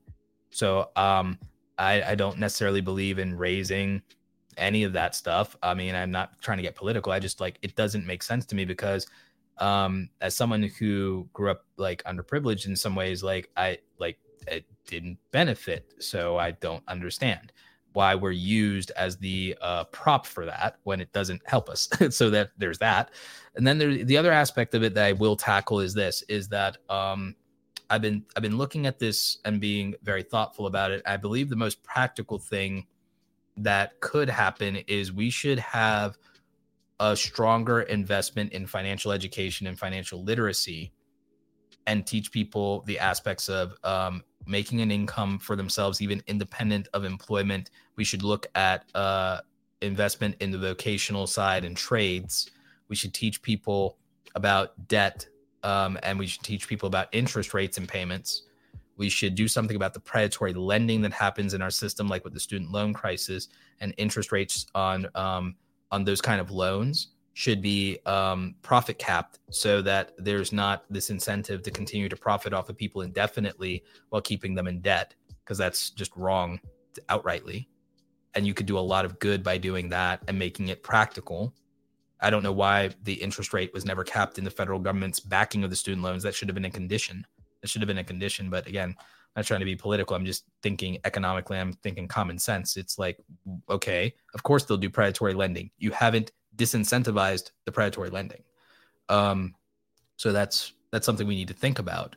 And what can we do to help people as well? We need to make sure that we have a system of education that directly uh, empowers people to be able to earn uh, good livings by giving them skills such as trades that are not as vulnerable uh, in market change conditions and will provide them a living largely throughout their lifetime. And then beyond that, we need to incentivize more people to go into uh, fields of STEM because we have so many well paying, high paying, great jobs that nobody's qualified to do because they don't have the background, the education, the credentials, and the tools to do it. And so we definitely need trade education, financial literacy, and then also we need education to align to economic realities. Education does not currently re- align to economic realities. And we don't teach people to make their own money. We only teach them to be employers, and we don't give them the impression that being an employee is part of your financial journey versus the entirety of your financial journey. What about teaching people that um, your employment phase of your life, early in your life, represents a learning opportunity to grow and expand your skills like an apprenticeship, then your ability to be a leader within an organization represents your ability as a journeyman to help other people along the way and to lead those who are learning um, their trade and their craft and to help them gain experience and grow. And then later in your life, you've achieved a level of mastery to where beyond your leadership, you have the capacity to truly create very skilled, proficient people that honor the craft, the trade, the profession that you have, and you can bring them up. And um and and that would make things much, much, much better, much better if we thought of our lifespans in the form of maybe the first uh, 10 years of our life's career we're low earning uh, during that because we're apprentices and we're understanding our industry, we're understanding our craft, and we understand that if we choose a different path, we start over at apprentice again. And then we have to put in our time. And then we go to journeyman and we are practitioners of our craft. And we do that for 10 to 15 years. And now we can literally say we have decades of experience of this thing. We've learned it and we've lived it and we love it enough to pass it on. So now we become masters of our craft we do that in the later stages of our life as we continue to earn before um, we leave uh, our craft and our profession and our time in that behind, or we demi retire and go to where we teach it somewhat on the side, but we're not doing that for a living, right? That would make sense. That would make sense as um, a life path and a sense of milestones of like what we are supposed to be doing but what's happening largely is people are stagnating in their apprenticeship of life and they keep starting over again and again as an apprentice. And you can't find many people that put five or 10 years into anything to excel at it. And then we wonder why they don't have personal economic mobility and financial freedom. And it's because we're not teaching them the, the proper mental models to navigate a life that will produce a good outcome for them. And that's very unfortunate. And um, it's a problem that at some point, it's a problem that at some point I'd like to find a better way to address. I'd like to find a better way to address that problem because um, I don't know that I'll be able to override the education curriculum that is set by local and federal governments. Obviously, I, I have no ambition to go into politics. So my answer is always is good to go to the private sector and figure out is there a way to supplement people's education that might outrightly as a supplement provide something better than the quote unquote meal what if um, i look at um, what if i create an education supplement that basically serves as a meal replacement plan well what would that look like well i think what, would look like it requires me to have a lot of resources and to really think about what um, artificial intelligence in um, education platforms looks like. What is an AI scaled um, learning apparatus look like? And how do you make that accessible to the majority of people? And how do you build it around the majority of people's needs? And how do you build it around uh, people that are also neurodiverse? What does that look like? Uh, so, like, it's it's something that's on my mind, but that's for another phase of my life. If I get the opportunity, I would like to address that issue but I have no delusion about how much in resources solving a problem like that takes. So for me, sure, I can make a reasonable living, make a couple of million, put it in retirement, you know, just start a family, have a nice career, right off into the sunset, age gracefully. Or I could try to go hard and change the world or at least my part of it or my corner of it. So that's like always the it's always the conundrum because the older you get in life, the you you end up having to think a little bit more about personal enrichment versus legacy.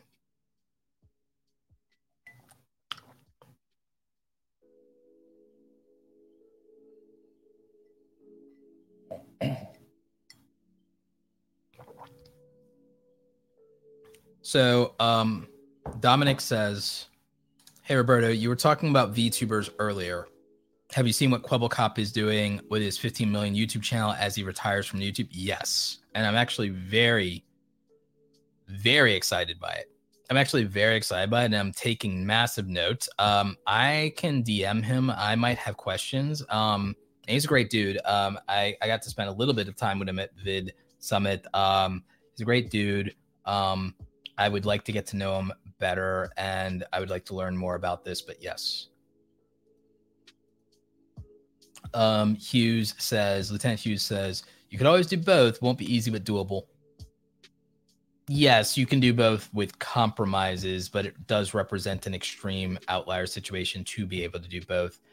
Um, we'll see how I'm feeling about that because there is a level of like humility and recognizing one's limitations, so to speak. Amanda Caldwell says we have to think about the world we leave behind for those who come after us. Very important mindset for at least some people to have. Yeah. Yep. Dominic says would love if you have an interview with him. That'd be super cool to learn about what he's thinking in that space. Yeah, absolutely, it would be. Um, but yeah, VTubers is something I'm looking at as a potential investment opportunity or as a startup enterprise. Like I'm trying to learn more about that ecosystem. I will respect that ecosystem um, I don't want purely just uh, build a company that then becomes a VTuber content farm, but I would want to make. I would not mind making a VTuber uh, company though. To be very real with you, and I might talk to somebody about this. Maybe Omni would be. Maybe. Do you know would be dope? I'd have to talk to them about this. Like I don't know. I am friendly with both of them. Man, what if Omni, Nux Taku, and I build a VTuber company. I have to I have to think about that. Yeah. I don't even know if they would be into that or they want to go into business with me. I'm just like thinking out loud. I'll probably just have to talk to them. But somebody will do it. Somebody will start a VTuber company with me. I have to really think about who would be great to start a VTuber company with. And I'm like, okay, what if we just start a VTuber company? because we could do it. It'd be dope.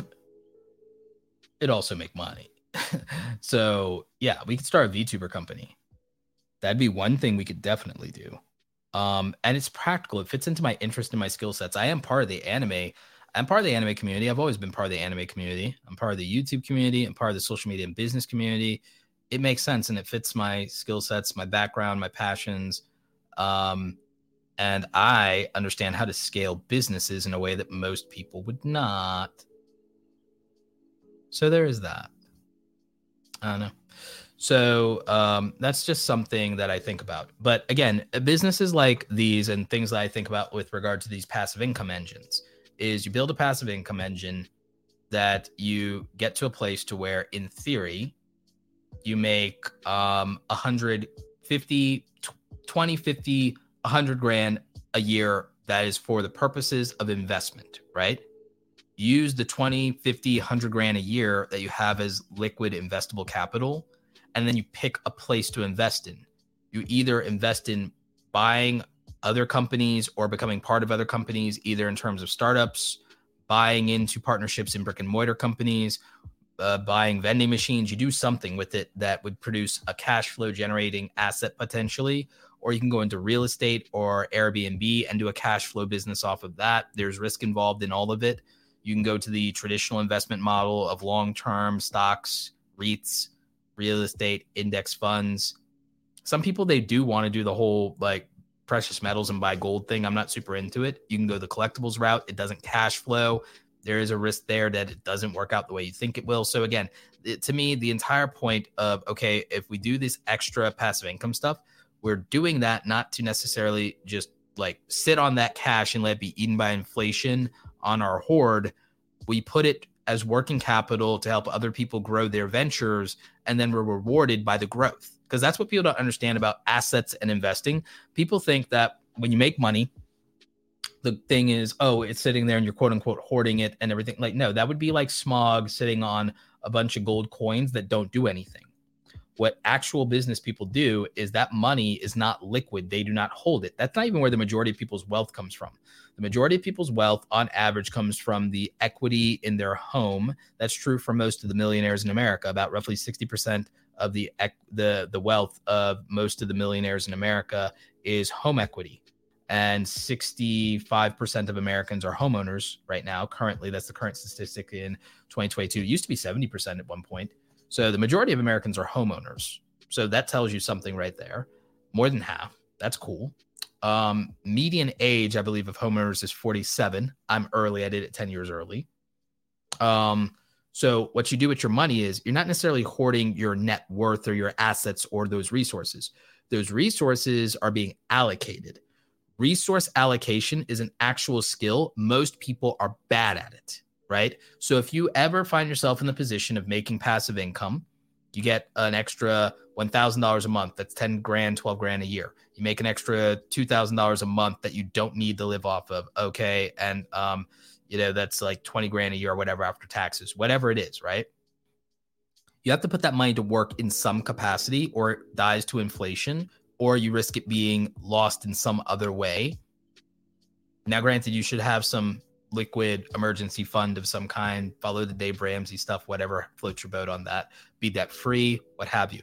But money that you're not putting to work doesn't grow. And that's why that's one of the difference in habits between um okay, so if we were to look at without rhetoric, without rhetoric, right? Because I'm a reasonable person, right? Without rhetoric, without rhetoric, why do the rich get richer? The difference in the habits, and I know this as somebody who's a formerly broke person. So it's like, okay, broke get broker, rich get richer. How does that happen? Well, there's a difference in actions and habits. Um, if you keep working out, you can sustain your fitness or reach higher levels of fitness. If you don't continue to work out, your fitness and your health will largely decline at a certain point. We know this is true, right? Well, what about your financial fitness? What about your financial fitness? Let's look at it from that perspective. In a financial fitness model, if you are doing things that do not increase, improve, and sustain your level of health, fitness, and vitality, um, then your health, fitness, and vitality will inevitably decline. At the same time, if you are doing things that improve your health, fitness, and vitality, it increases and it grows, and that's a good thing. So let's look at it from that perspective, right? So if you spend money and that's all you do, whether that whether you have to or not is irrelevant to the point. If you only spend money, if you only spend money, then okay, that money's gone. What now? You're in a cycle where you have to just keep working and spending. Now, if you spend as little money as possible and you have money that again can be allocated toward investment, well, that's different. Now, what a lot of people do with their extra money is they buy comfort now but that comfort now does not help them later.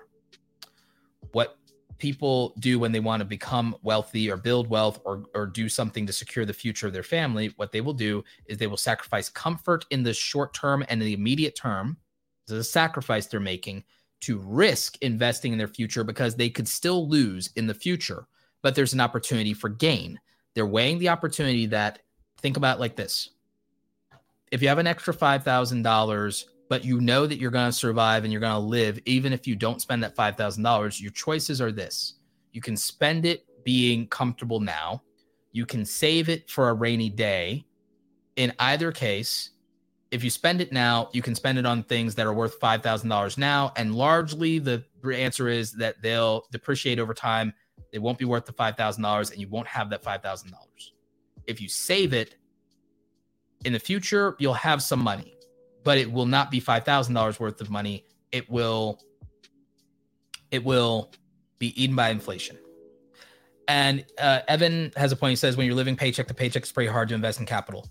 I was living paycheck to paycheck, and I didn't invest, and I regret it. And I did an audit of me. Now, this is not an audit of you. This is not an audit of you, but I did an audit of me. I did an audit of me. I was living paycheck to paycheck.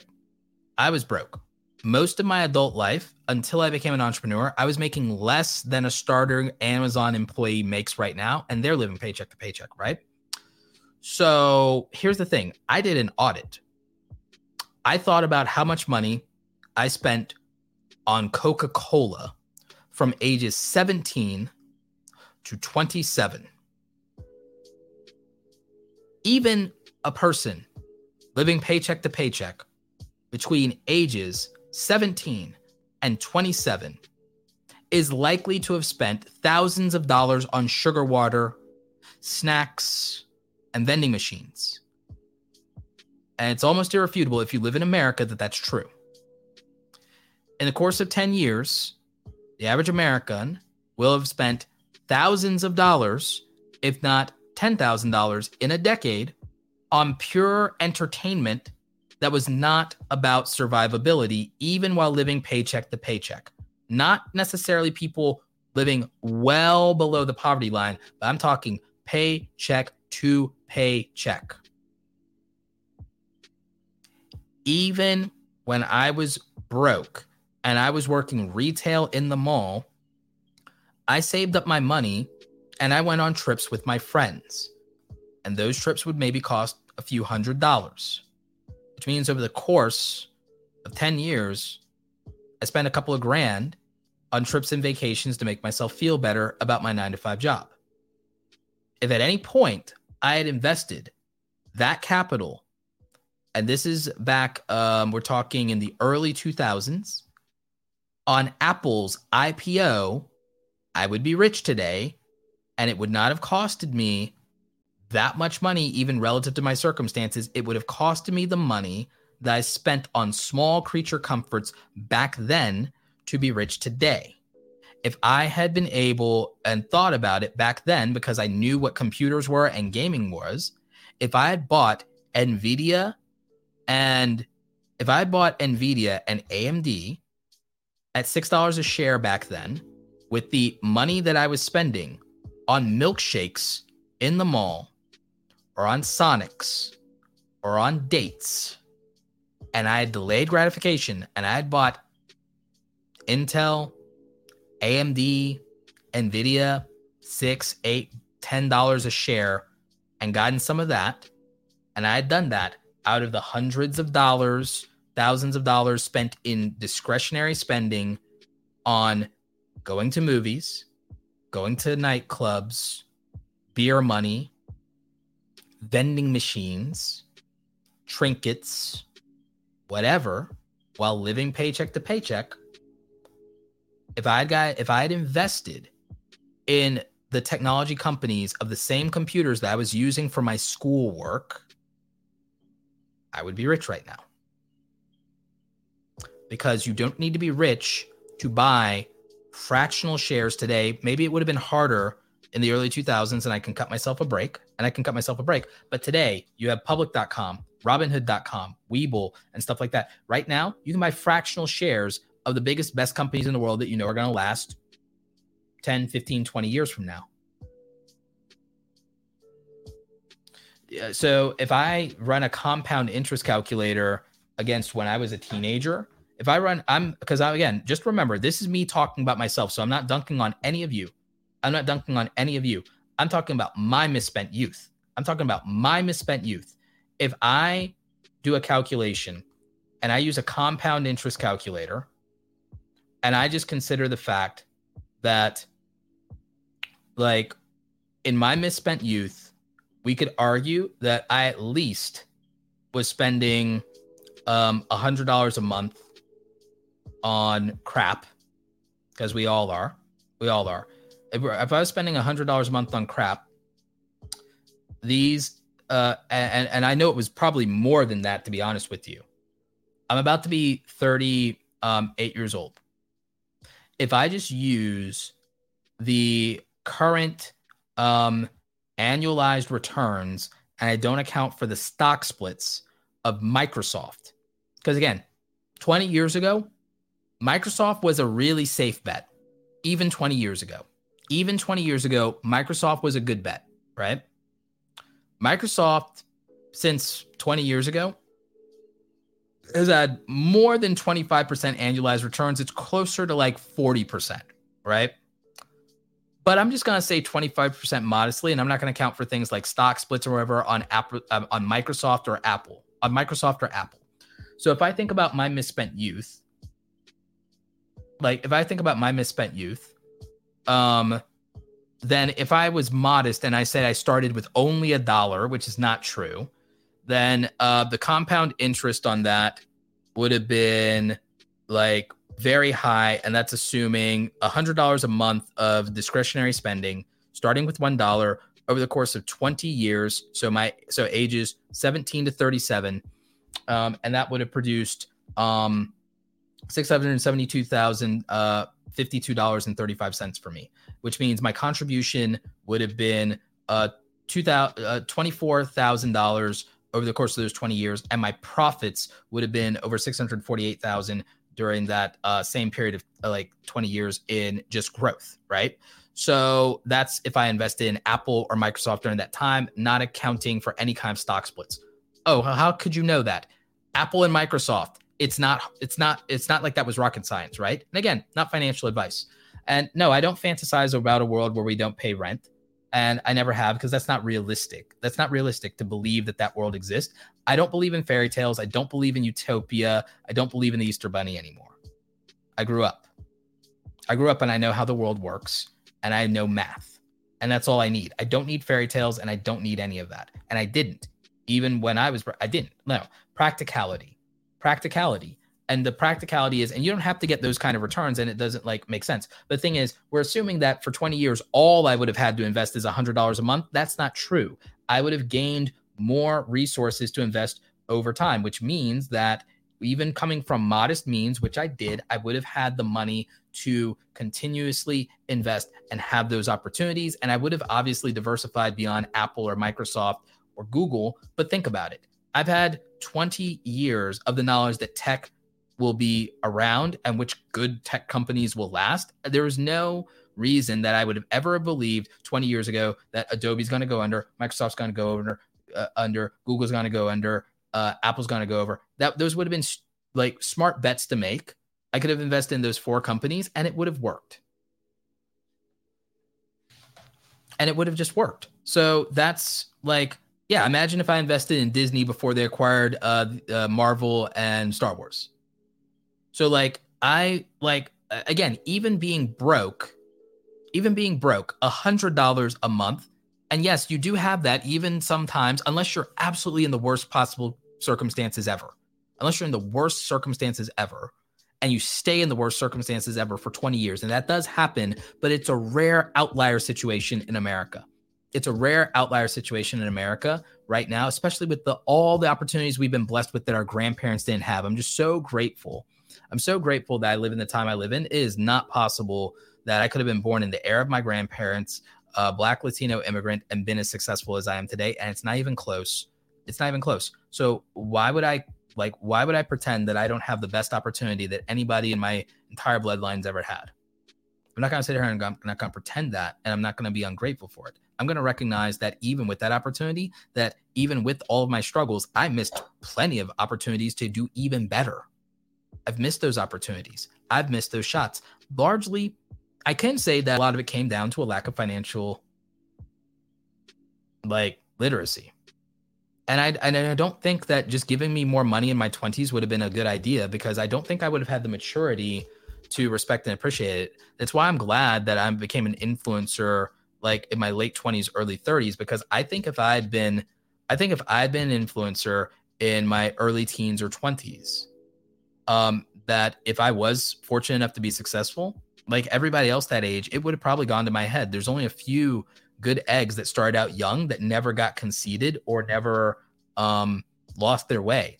Marques, Justine, like they're like, you know, Austin, these are OGs that never lost their way, never got arrogant, never got um, too big.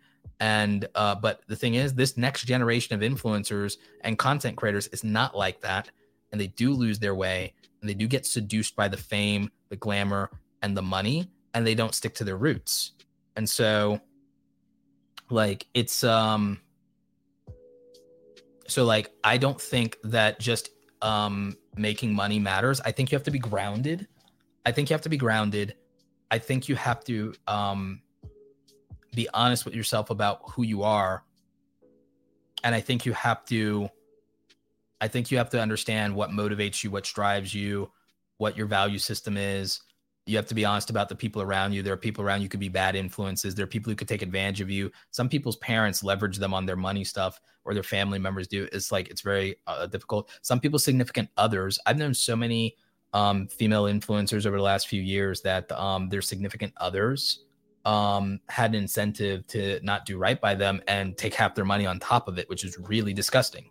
So there's there's a lot to unpack in terms of well, what is the success in this industry like do to people or look like? And the thing is sometimes money isn't always um necessarily the answer. It does help with money problems but people also don't account for the problems that creates and like i said there is a such thing as asset allocation being a skill set right so why do most people um to be honest did you know that most people who uh blow up and become influencers go broke did you know that the majority of them go broke. The majority of people who win the lottery go broke. The majority of people who win the lottery go broke. And the majority of influencers, their success doesn't last and they inevitably go broke.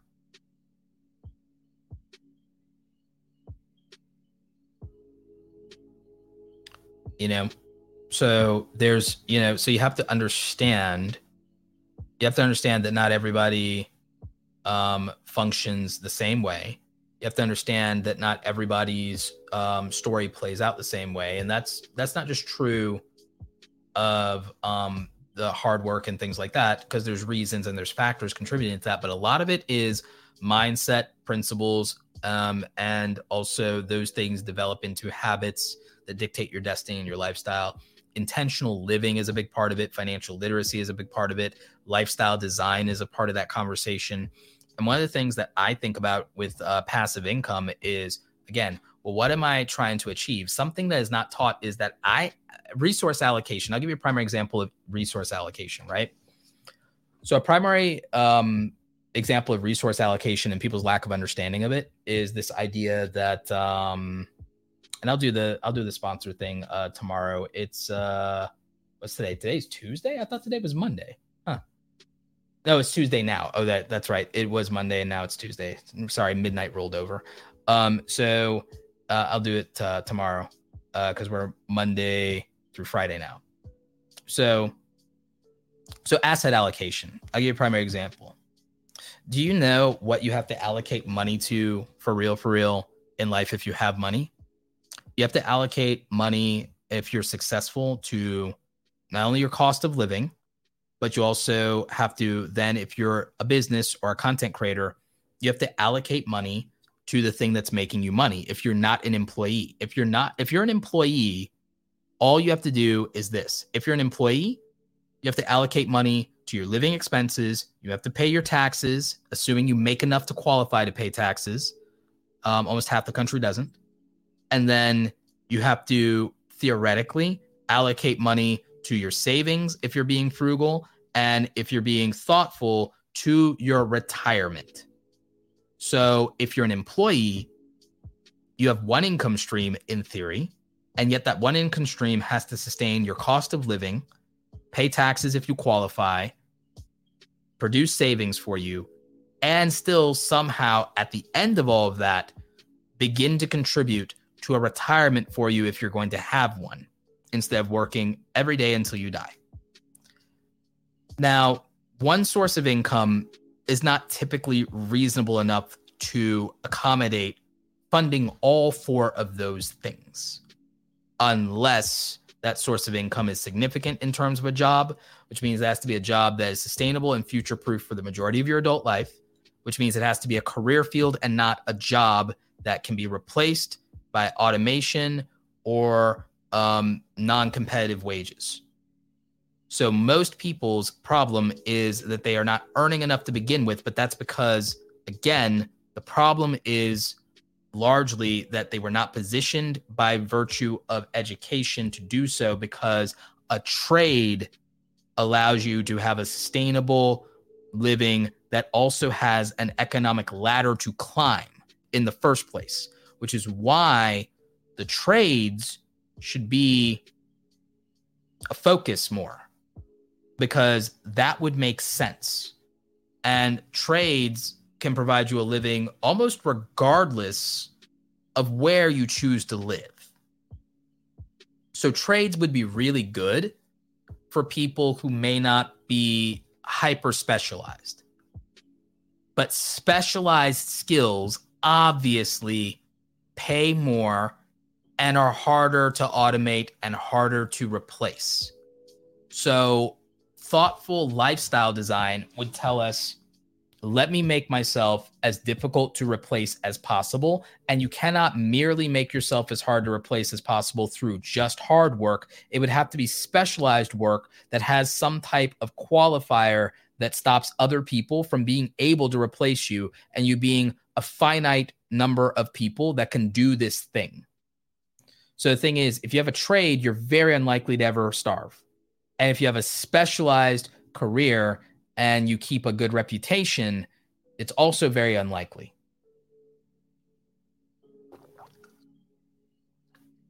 Now, if your industry is heavily regulated, that presents its own set of problems with that because then there can be gatekeeping. So you have to pick um, something, in my mind, that is only get gate kept based on the quality of what you are able to produce as a result. So results based, merit based, right? And so that would eliminate a high level of the difficulty in itself of earning a high income. So, what would a high income specialized skill look like?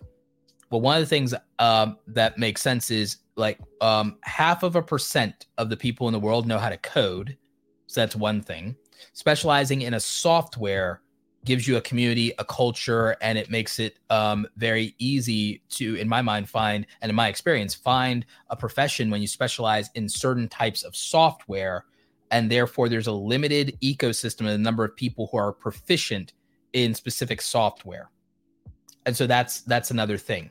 Now there is an answer for well, what about versatility and the ability of that for people who are uh, polymaths and autodactic? well that's more like me so then that's more like a creator right? So then that's another different opportunity. Um now ecosystems like being a content creator where there's a lot of opportunity and the barriers to entry are theoretically low the barriers to being competitive in those fields are higher. So it's standards versus accessibility so it's competitiveness versus accessibility so there's a difference there um, and so that's something I could probably talk about in another um, episode because I think that that's a conversation worth having. I think that's very important. But but one of the things that I have been thinking a lot more about is uh, these specialized uh, skills, right? So, it, it, from a lifestyle design, we talked about this before in another episode. From a lifestyle design standpoint, we can all look up what trades, what skills, what careers, what professions, what jobs pay what. And we can think about our lifestyle design path and we can say, well, what is going to provide the lifestyle that I want? What lifestyle do I want in my 20s, 30s, 40s, 50s, 60s? Okay, well, what pays that? Okay, well, what do I have to do to qualify for that? What do I have to do or what am I capable of doing? Well, what fits for me? For some people, it'll be specializing in software and technology. For other people, it would be getting a trade. For other people, it would be doing a job long enough to save up to build the type of business that they want. Um, for some people, it would be going to college and getting qualified to do the job that they want to do and have the career that they want to have. So we, we have to be thoughtful of that. We have to be mindful and intentional about life. So what I find is when people are not intentional about their life and they're reactive to life, things tend to go very, very badly because when you're reactive, when you're reactive, all you're doing is counterpunching. all you're doing is counterpunching. I don't know how many of you know about boxing or MMA or martial arts in general. Just being reactive and counterpunching is a good way to struggle to survive a fight and ultimately still lose that fight. It's a very bad idea. It's not good. So, being thoughtful, intentional, and having a win condition is very important. So, the person who goes in and knows, okay, I've got to set this person up for my windmill or my haymaker or my body shot combo or my takedown or my grapple. You have to go in with a specific outcome that you're trying to achieve that you know gives you the maximum advantage and gives you the desired specific outcome that you want. And this is game theory, and this is also intentional living, and this is lifestyle design, and this is game theory, and this is gaming strategy mechanics of not, oh, I'm going to go in, I'm going to just see what happens. No, living life like that has usually not worked out for people. Oh, I'm just going to go in and see what happens. Going in, having a strategy, having a plan, having countermeasures, understanding what you're going to go up against, that makes the most sense. And strategically ap- approaching life is what tends to have the most favorable results for people. It's not a guarantee of those outcomes. It is the most statistically likely way to get to them. And we know that well most failures are predicated on preparation being the where everything faltered. If you don't uh, plan to succeed, then you're you're definitely planning to fail. So that's that's something we have to really focus a lot more on is the fact that it's like we are not getting people to be intentional and say, what do you want from life? And be specific about what you want from life. Okay. So that's the outcome you want. But what is the what is the process by which that outcome can be achieved? How do we get to your win condition? How do we get your parts and pieces on the board to make that happen? What do we do? And I wish that this is a mechanic uh, and a thought that like most people most people need mentors for this. Most people's guidance counselors are not fully educated or equipped to do this, and that's not disrespect to them. It's just that it's not the way that we're taught, and we're not taught to think this way. This is what would change our lives, and this would what would better our lives is if we were if we were taught to be intentional and to build systems and to have specific outcomes that we're designing our actions and our processes to get to to get to. So like let's say let's say for example let's say for example your win condition was you want to be a successful full-time youtube creator. Well what are the win conditions for that? How much money does someone need in order to be a successful full-time youtube creator?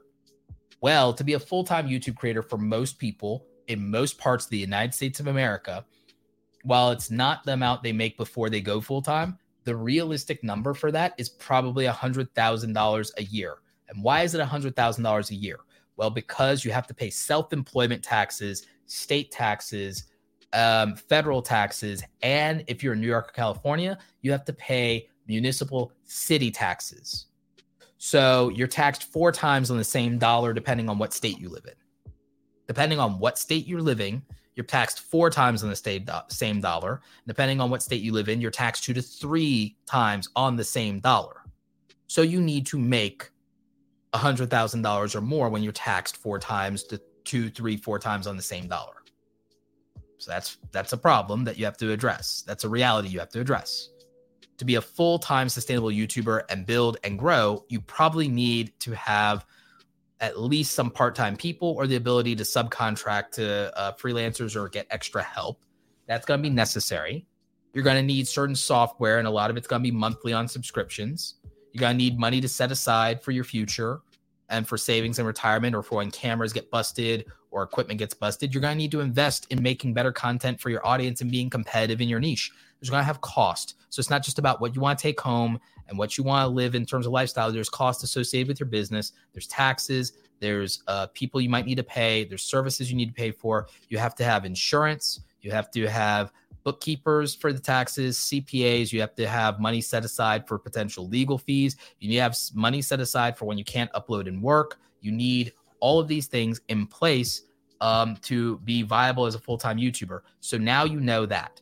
Okay. Well, to make that kind of money, you have to look at your niche and then say, well, damn, how many views do I have to get to make that kind of money in ad revenue? oh, well, maybe I need to make more than ad revenue. So maybe I need to also make my content to be set up for being friendly to sponsors later. Maybe I need to diversify. Maybe I need three ways of making money so I can cash flow because, hey, if I go to YouTube and I'm working on ad revenue, well, that's one paycheck on the 21st of the month cash flow wise, that may not be good for me. So I need a way to make cash in hand without doing that. Well, if I go sponsors, well, I'm still waiting 15 or 30 days after I publish a video for that check. So, wow, that's not necessarily great for me on cash flow to live my life sustainably without anxiety, or even if I save up. So, what else do I have to do? Well, maybe I need to uh, sell merch so that I have those payouts and do that. Or maybe I need a product of my own or a digital product. Or maybe I need multiple affiliate stuff so that I have more paychecks coming throughout the month because I might need cash flow to be able to pay uh, for emergencies or insurance or my family or healthcare cost or whatever it is or something else. Uh, so there's all these factors that then say, okay, so to do that thing, I have to consider all these processes and all these variables, and you have to prepare for that you cannot be a reactionary in life and be successful. It doesn't work. It's very unlikely to work. It would be a rarity for it to work. The success will favor the level of preparation that you have done and also the specificity of what your actions are designed to accomplish and how well did you execute those things how well did you adopt uh, sorry adapt when they didn't work out? That's what would matter. And so someone who thinks in that model is very different than somebody who's just living their life which is why there is a higher ratio of failure than there is the success in entrepreneurial endeavors. Because if you're an employee you have a framework to where your reactions to life have a minimal impact on that constant and secure twice a week or weekly paycheck. Or sorry, twice a month or weekly paycheck, right? So there's very little uh, disincentive to just react to everything that's happening and to have forethought into it because of the security and guarantee. The lack of security, the lack of stability, the lack of guarantees in entrepreneurial or self employed ventures mean that it does not give you the luxury of only purely waiting and seeing and reacting. Everything must be about preemptiveness and striking first and planning and thoughtfulness and mindfulness and precision and being calculated, being thoughtful. And that's not most people's temperament in life, which is why, even though the opportunity I think is available in the 21st century and in the creator economy for many people to be self employed, entrepreneurial, build businesses, build brands, it's set up for you to win the temperament mentality and um, emotional regulation, the mental capacity required and mental toughness required is not necessarily um, a set of normalized qualities that exist in the average person. It would be a choice to change oneself into being even slightly above average in very specific ways to be suited to this. Some people they have the gift, but not the calling. And so, what do I mean by that? You have the gift, but not the calling. You might have the talent for something, but not the temperament. That's the difference between the gift and the calling. You might have the calling, aka the mentality, the temperament, but you may not have the skill to make it viable. The difference is you could train and overcome your talent deficit, which might be easier in some cases than overcoming your mindset and your temperament. So, a lot of times you run into this situation where some people, like I said, they have the gift, they lack the calling.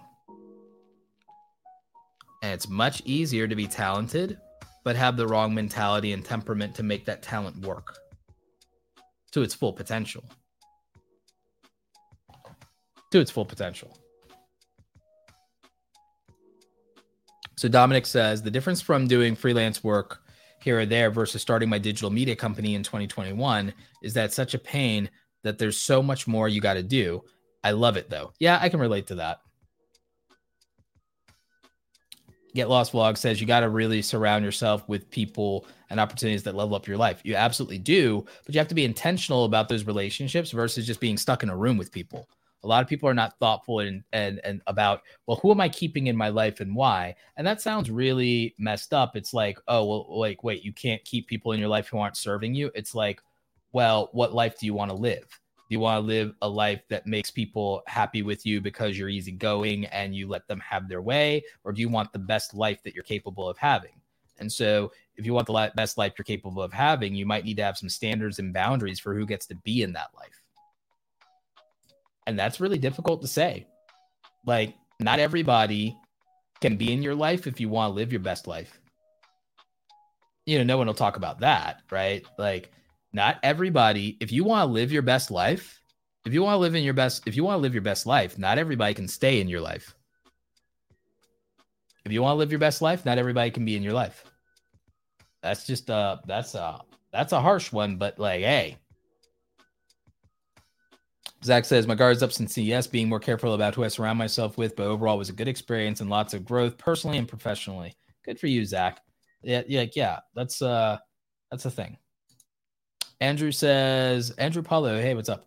Full time YouTube is so much more stressful than my nine to five job. Peeps don't realize that. I was a full time pharmacist and went full time creator in October. Congratulations on being a full time creator. But, like, yeah, absolutely.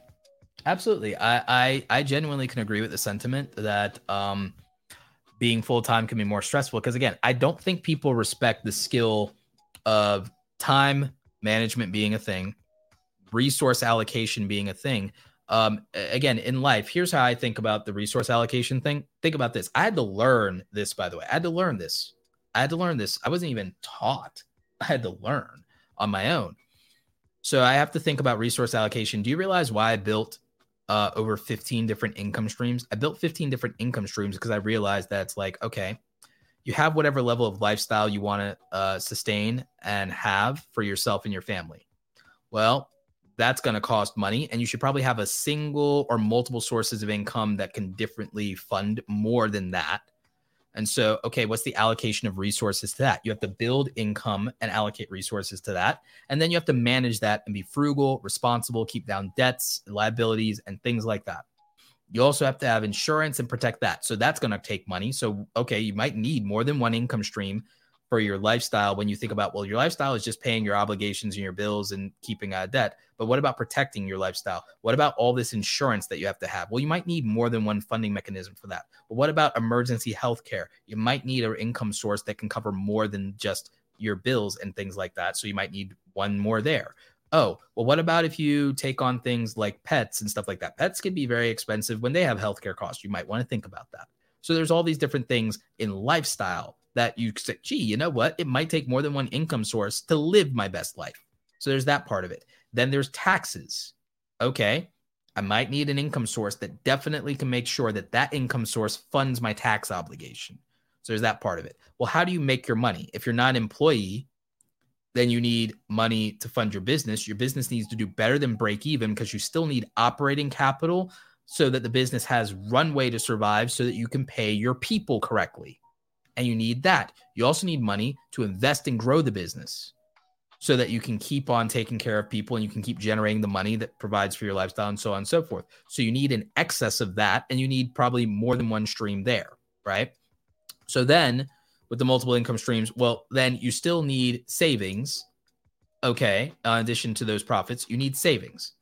So, okay, you probably need a funding mechanism for your savings, right? And see, like we as individuals don't think about, well, how do we pay for that? What's the funding mechanism? Because for a lot of people, it's like, well, I'll just get a job. That doesn't necessarily always work out or have the answer. I mean, look at what happened to people during the pandemic, right? It's like you need to think about the allocation of assets and resources in your life and your lifestyle and in your future. And you need to be thinking like, this is why you want to know something about like, this is why you have to, uh, even if you're struggling right now or working, like, you have to consider maybe I have to give up my leisure activities and I have to give up my hobbies, my vices, and my free time to start to address this one way or the other, one way or the other because maybe help isn't coming or maybe things don't change. I know a lot of people are like, well, what if we change the systems? What if we do this? What do we do? Let's assume that that's not going to happen. I'm very, I'm, I'm kind of cynical sometimes. The most reasonable thing, and this is what got me through surviving being broke, by the way. The most reasonable thing I ever did in my life was convince myself that the system would not change. And if it did, it would not change in time to benefit me or any children or grandchildren I would have. I convinced myself of the worst timeline possible. And this is actually really practical. It sounds horrible. It sounds pessimistic. It sounds depressing. I convinced myself that there's no way in hell that there will ever be a series of politicians or a version of government that will ever help me. And when I convinced myself of that and that help would never come, it was easier to just move forward for me. Now, that will not work for everybody mentally because it'll make them too depressed. But that was my answer. My answer was let me assume that nothing will change. And even if they agree to change it, they will botch it. They will screw it up and I, they will get to me dead last. Let me make that assumption. Now, it's easy to make that assumption when that's the experience of generations or your family. So that's one thing, right?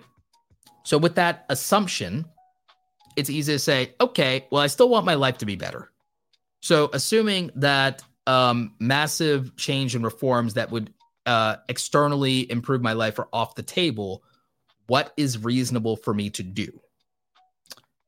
I found that you can still, for me at least, sleep eight hours a day and go to work and be mentally healthy if you give up vices and hobbies and embrace new habits in the form of my new way of blowing off steam will be reading and working out and meditation and listening to music and pretending that the electronic stimulation of entertainment was never invented. Right? So if I just assume Netflix and cable television were never invented, but the knowledge base of the internet exists for the purposes of educating myself. So like, okay, education exists on the internet, but entertainment doesn't, right? I convinced myself that it's like, okay, education exists, entertainment does not. And with reading and podcast and audiobooks and music and things, I'm like, okay, education exists, entertainment does not. And my new other form of entertainment is working out. When my friends would hit me up, I was like, whatever we're doing, it has to be free. It has to be free or it has to be less than $5. Like I became frugal as hell. I became frugal AF. I became cheap. I was like, you hit me up, we got to do something for free. I also became very stingy about my time. I was like, I got an hour, I got two tops, and that's it. On my weekends, I'm like, guys, I got two hours to, to hang, and that's it. I cannot hang the whole weekend. It's like, wait, we could do this all day, and you could still have eight hours to work on stuff if you want, or blah, blah, blah. I'm like, nope, nope. I've got two hours to have fun with y'all. I got two hours to chill. And yeah, people stopped inviting me to stuff, whatever. But it meant I was able to get my life together. It meant I was able to do what I needed to do and be where I needed to be. And I wouldn't change it. Would not change it. Would not change it. So um, my actions had to match the ambition that I had for my life. And that was on me. And that was what I did about it. And I still did it healthy. I was healthier. I was healthier, even working a nine to five job by cutting out alcohol, gaming, television, uh, partying, all of it. Like, I think that most people can change their life by living like a monk for five years. And so setting those boundaries and like choosing that this is the level that I'm going to change my standards of what respecting myself is. And it's okay if that is not compatible with the people in my life. And that, hey, um, it's then a matter of when I get where I want to be. It, a matter of like, well, when I do have that time, are they in my life then? And are do they support that? And do they support that? And not everyone will. And not everyone will. Uh, you can lose friendships, you can lose relationships, you can lose significant others. But is that a worthwhile price to live life on your own terms?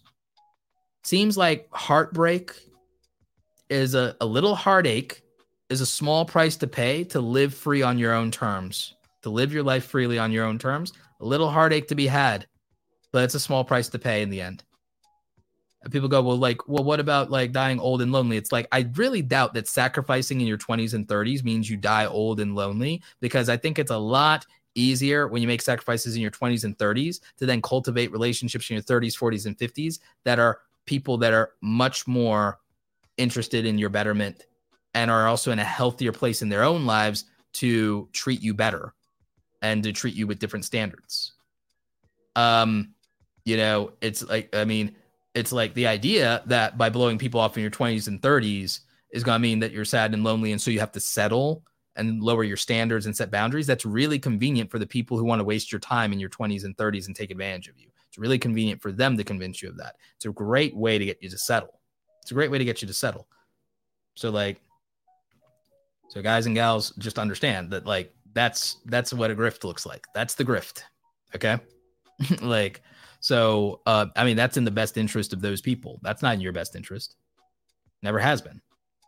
So, um, by deciding uh, very intentionally to live a, a, a, more productive life, a healthier and much more productive life, even um, you can change your life even when you're broke by just really focusing on um, your standards, your values, eliminating vices, looking hard at the relationships and people you have in your life and like who wants what's best for you.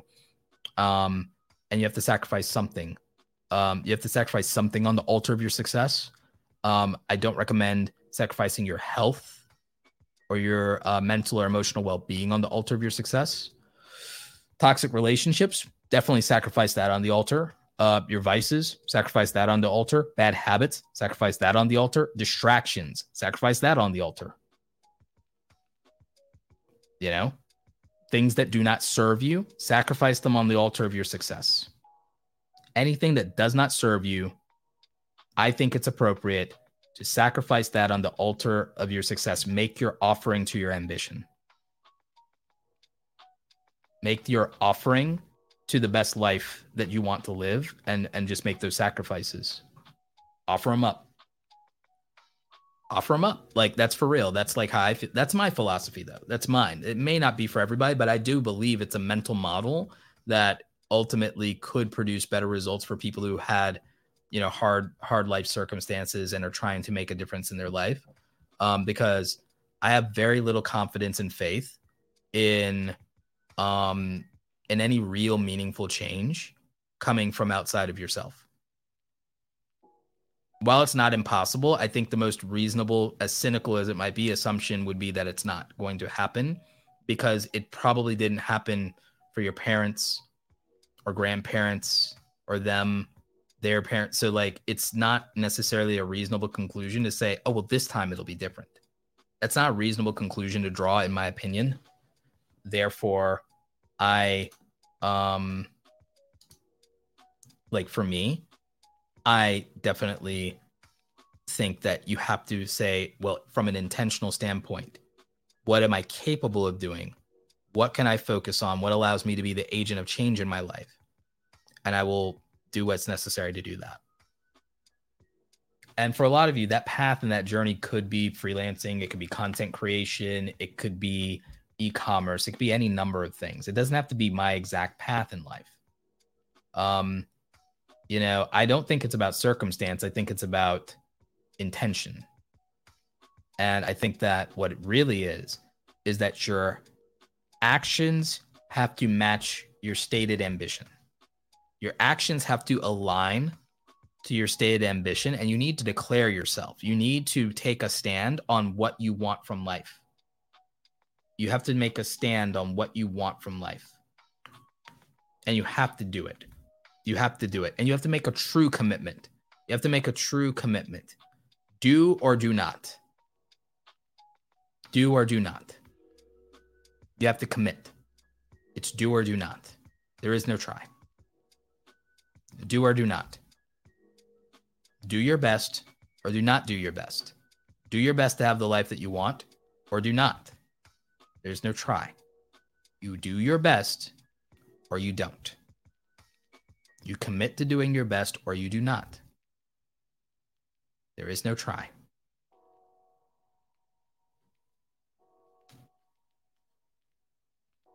So, I mean, and that's just that's just one man's point of view as he sits here and quotes Star Wars, you know. So, so that's I mean, you know, that's that's my general feeling about that. But with regard to the passive income side of things, you do active income, you do work up front, you make money, but then you take a portion of that to buy back time, use that time to then build something that you can um, obviously generate money from over and over and over and over and so on and so forth. And, and so what I want to do is uh, before we close out and then we go to uh, for the live viewership, the Q and A portion of this podcast, uh, which is an exclusive live experience. Uh, so you have to be subscribed over on YouTube to get that. Uh, so definitely make sure you're doing that. Link in the description and in the show notes. Uh, the, the thing that I do want to leave you with is I'm going to explain the difference between active and passive income in no uncertain terms for all of you. So remember, when I say passive income, I'm talking about income you can make through systems and automation and tools and so on and so forth, or even leverage, right? So um, let's look at this way. If someone works uh, the maximum capacity of what they can healthily work, or what we say is a healthy workload, uh, in the United States of America, and they did it for $15 an hour, right? They did it for $15 an hour. They did it for a quote unquote living wage. Uh, they make $30,000 a year if they don't do overtime or any of that stuff, right? So it's $30,000 a year at the same $15 an hour. Okay. So that's for whatever value that $15 represents at that time in the market. Well, what about if you built an automation? How how often can a machine work? See, a machine doesn't need a lunch break. A machine doesn't need to rest. A machine doesn't need to stop. So, doesn't an automation have 24 hours in a day that it can basically run? So, anything by automated means that can that you build to generate the same value as you can produce in excess of that value because it can work the entire workday 24 hours but also instead of wanting a 4 or 5 day work week it has a 7 day work week. So instead of its capacity to outwork you being 3 times its capacity to outwork you is closer to 4 to 5 times. You cannot compete with the machine. So the machine that can create the same $15 in value per hour can do it 24 hours a day and 365 days out of a year compared to you only being able to do it um, at 40 hours a week 50 weeks out of the year for that same $15 an hour. So what's the net difference? The net difference between you working 40 hour weeks 50 hours out of the year and making 30,000, the machine that can create the same value as you at the same rate of return can earn $141,300 per year. And that's the difference. Um, and I'm just going to double check that math here to be sure, because again, what we're talking about is 365 days a week, a year, right? 365 days a year, 24 hours in a day for that machine because it doesn't need to stop, it doesn't need to rest, and it's doing it at $15 an hour. Yep. Here's the math. That's what the machine earns. The machine earns $131,400, $131,400 because the machine doesn't need to rest, doesn't need to stop, and doesn't need a day off at the same value rate as you. At the same value rate as you. That's passive income if an automated system, if a machine where someone can say, I want value. I put money in, I get money out. You do this all the time. As a consumer, you put money in, you get money out. A human's not involved. there's so many transactions you do like that. So if you built a system where that same transaction is possible, well, now you're making automated income too. You're making passive income too, uh, eventually. And so it's well, what does it take to maintain that automation? Well, in a lot of automated systems, it doesn't take much. Or if it takes capital to pay for things like web hosting or e commerce platforms or online advertising, the margins are really good. And so it's worth it to spend money to do that, to build those systems. And the thing is, I'll give you a primary example. I'll give you a primary example of it with YouTube, right? I'll give you a primary example of YouTube. What if I have a YouTube channel that has an RPM of $15? What if my CPM is $30 and my RPM is $15? So my take home from that YouTube is $15 for every 1,000 views that that YouTube channel gets, right? Well, what if my YouTube channel gets a thousand views every hour at that $15 rate? So then all of a sudden, my YouTube channel is a $15 an hour employee that doesn't ask for a raise, doesn't sleep, doesn't complain, doesn't take sick leave, and never stops.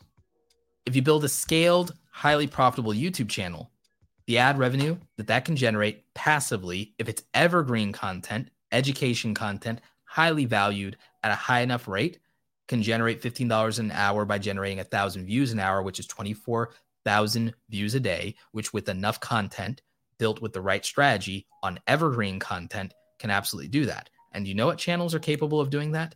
Tutorial software channels and personal finance channels are capable of doing that. Entertainment channels, not as easily, not as much, but product review channels, product review channels in tech niches, product review channel channels and tech niches, um, and things like that. Uh, camera channels, video editing channels, filmmaking channels are capable of this. They're capable of this. And not all of them make that, but these are the conditions that I'm outlining. These are the win conditions. These are the win conditions. So someone could decide, oh, gee, I want that from YouTube. If that's only ad revenue, what if that's not ad revenue only, though? What if it's that you knew? What if you knew? What if you knew a YouTube niche?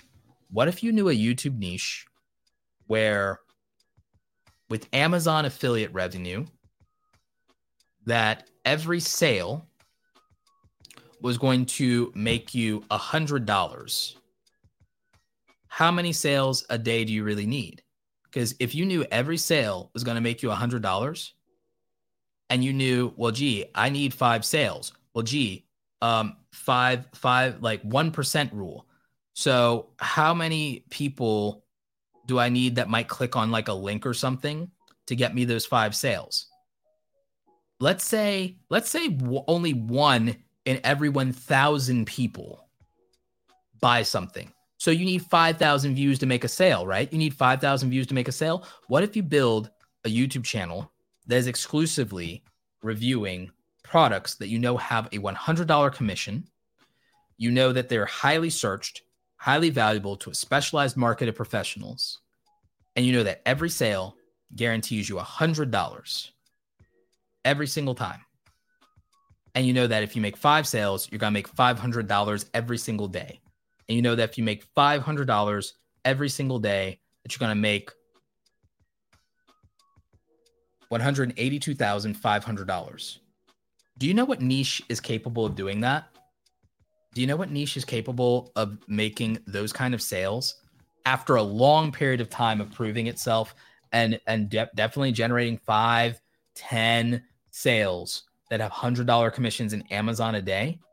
What niche do you think that is? I'll give you a hint.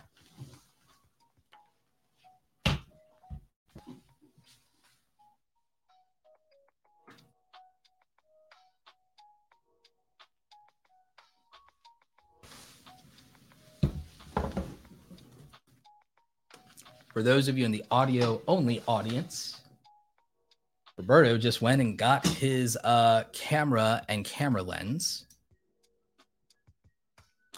high end cameras and lenses for photography and video have extraordinarily high Amazon affiliate commissions. And when I say high, I mean that I could probably look this up and I could probably show you. but like, I mean that like one of these professional lenses is between 90 and $120 commission.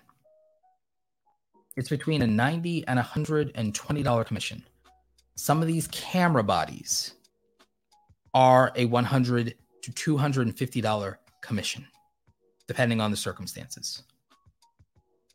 And when you're in a specialized market where all you do is review cameras and you have enough volume of traffic, and we know the 1% rule, or even if we use the uh, uh, the 0.1% rule in sales, if you have that much traffic around reviews, around so many cameras and so many bodies after a period of time, um, the inevitable outcome is a certain amount of those sales.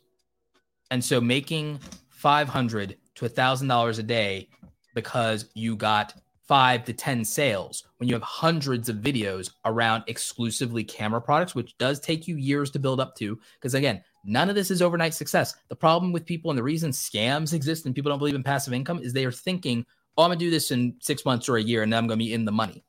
No, it doesn't work that way. You're going to do it for five or six years and, and maybe you'll be in the money. Maybe like if you're good.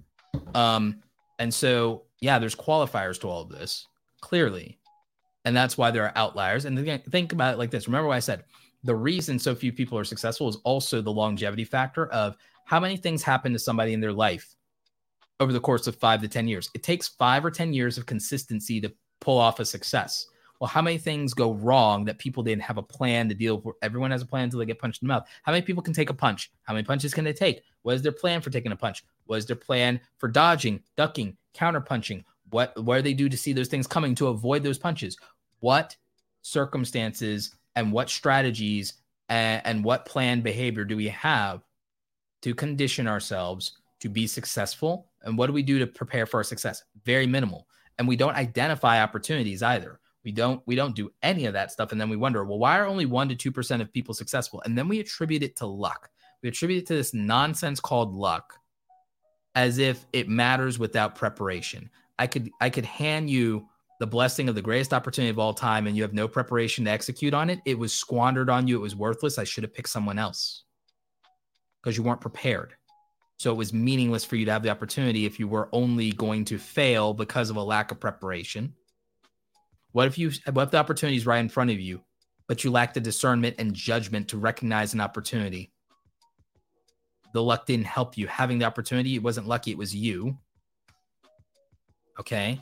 So if you lack judgment and discernment, you can't recognize opportunity. If you lack preparation, you can't um, capitalize and, and make good on the opportunity. And what if the opportunity is there and you are prepared and qualified? And what if you do recognize the opportunity, but you lack the courage to even approach the opportunity to go after what you want? You lack the courage to even step up to the bat. You choke. It was squandered on you. It should have went to someone braver. Luck is meaningless without having and contextualizing the characteristics that will produce success given opportunity. Luck is meaningless without the characteristics that would make an opportunity lead to a successful outcome. I pluck your soulmate out of time and space, put them in front of you. If you can't recognize that person is your person, it was a waste. If you go up to them and you blow it, it was a waste. Or if you don't go up to them once presented that opportunity, it was a waste to give you the opportunity. So we can't sit here and pretend that it's a lack of purely a lack of opportunity, purely a lack of luck, that it's purely circumstantial, because you need the characteristics to make the most of what you've got. You have to be able to make the most of what you got anyway. That always comes down to how you're how you're conditioned, how you're built, what you're thinking, what your mindset is, and you act as if these things are immutable and that you're just born with them. They are things that can be cultivated, things that can be changed, and you have that ability and capacity to change yourself, change your actions, change your uh, inputs. You change your inputs to change your outputs. I hope that this podcast is part of you changing some aspect of how you think and how you behave and how you choose to be mindful and thoughtful and intentional about how you live your life, how you spend your time, how you spend your money, how you spend your energy, what you do in setting standards for yourself, boundaries with other people um the, those things matter they matter tremendously and they play a bigger role in where you end up than you might possibly imagine. But it's hard sometimes if you don't even know what's on the table and I get that. And that's why I'm trying to, you know, if um if if, if opportunity if, if, if good luck or bad luck is nothing more than uh than, than preparation, confidence, and opportunity, my hope is that in one day we'll know that you were prepared because I would have had a hand in it. I would have had a hand in preparing you for whatever opportunities might come. And that preparation and helping you with your judgment and discernment to recognize opportunities that you wouldn't have otherwise, introducing you to those opportunities. That's something that I'm trying to achieve with uh, all of my content. And then also trying to help you understand the habits that produce confidence. I was not confident in my public speaking when I started YouTube. You can watch my oldest content. You can see I was very bad at it. I was very bad at it. So I worked on it over and over by showing up on YouTube and feeling nervous and anxious and embarrassed all the time until I got better. You can watch my oldest content on my channel and you can see it. And so that would matter. Um, you know, I I wanted to be confident in the things that I'm saying. So what I do, I read books and I educated myself so that I could know and I could speak with confidence on them because I would be educated about it. I want to be confident in my appearance. So whenever I'm not, I work out um, I learned to start dressing for my type. I, I learned how, like, for my body frame and my body type and everything. I've gotten older, I've accommodated that. So, uh, if I want to be confident, I have to build a reason and a justification for being confident. It's not purely a mindset game. It is also on my actions. It's also on me because when I hold myself accountable, that is what is going to produce my confidence. And so if I want to hold myself accountable and I want to be confident, I need a reason for that confidence, or it's just bravado and arrogance.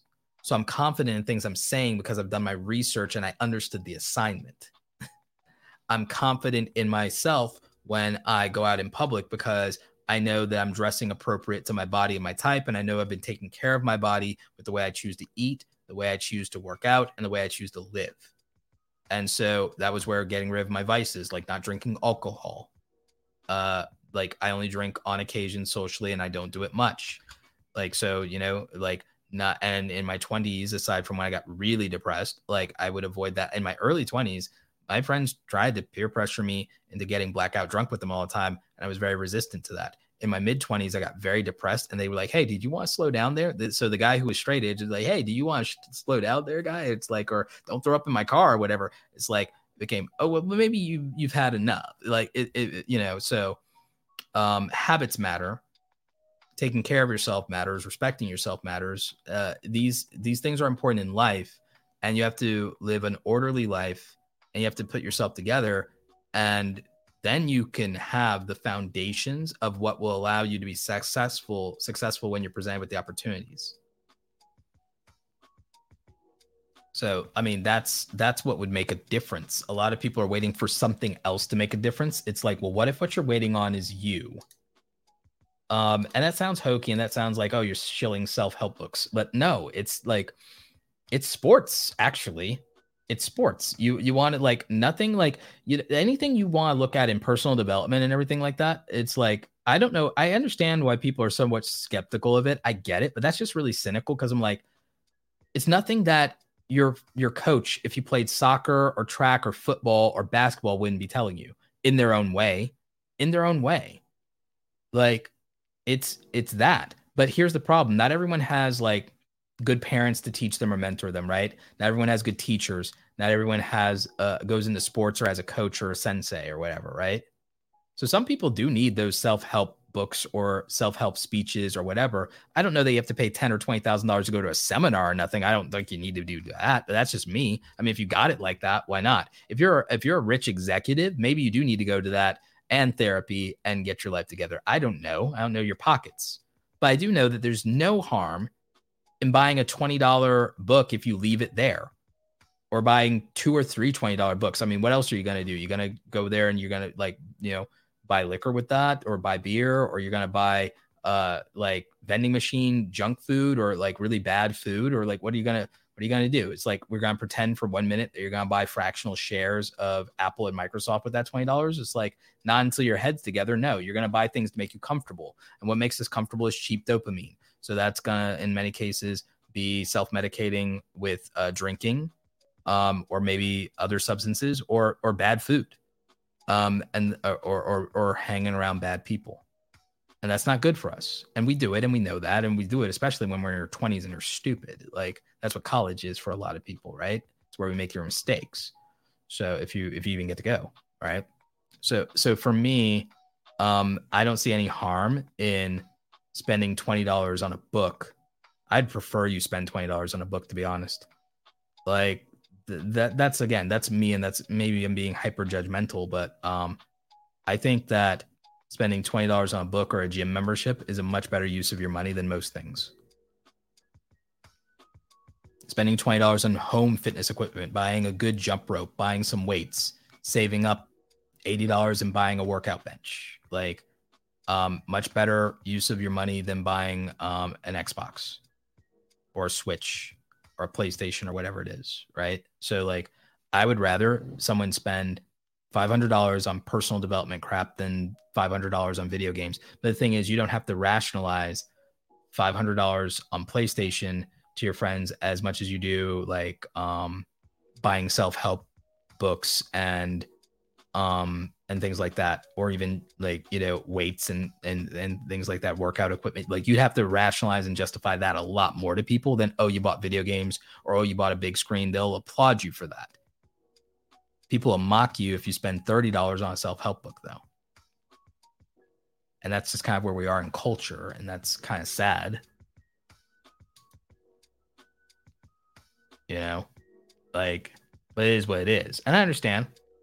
I mean, it, it, there are some con artists out there. There are some like fake gurus, but it's like, I don't think that you can waste $20 on a book. Even for fictional books and fantasy novels, which I love, there's value in them. I don't think anybody. I think I don't think there's anything wrong with anybody who spent twenty or thirty dollars buying um, Harry Potter if that that's what they like, because it got them to read. Because it got them to read, and that's going to be beneficial.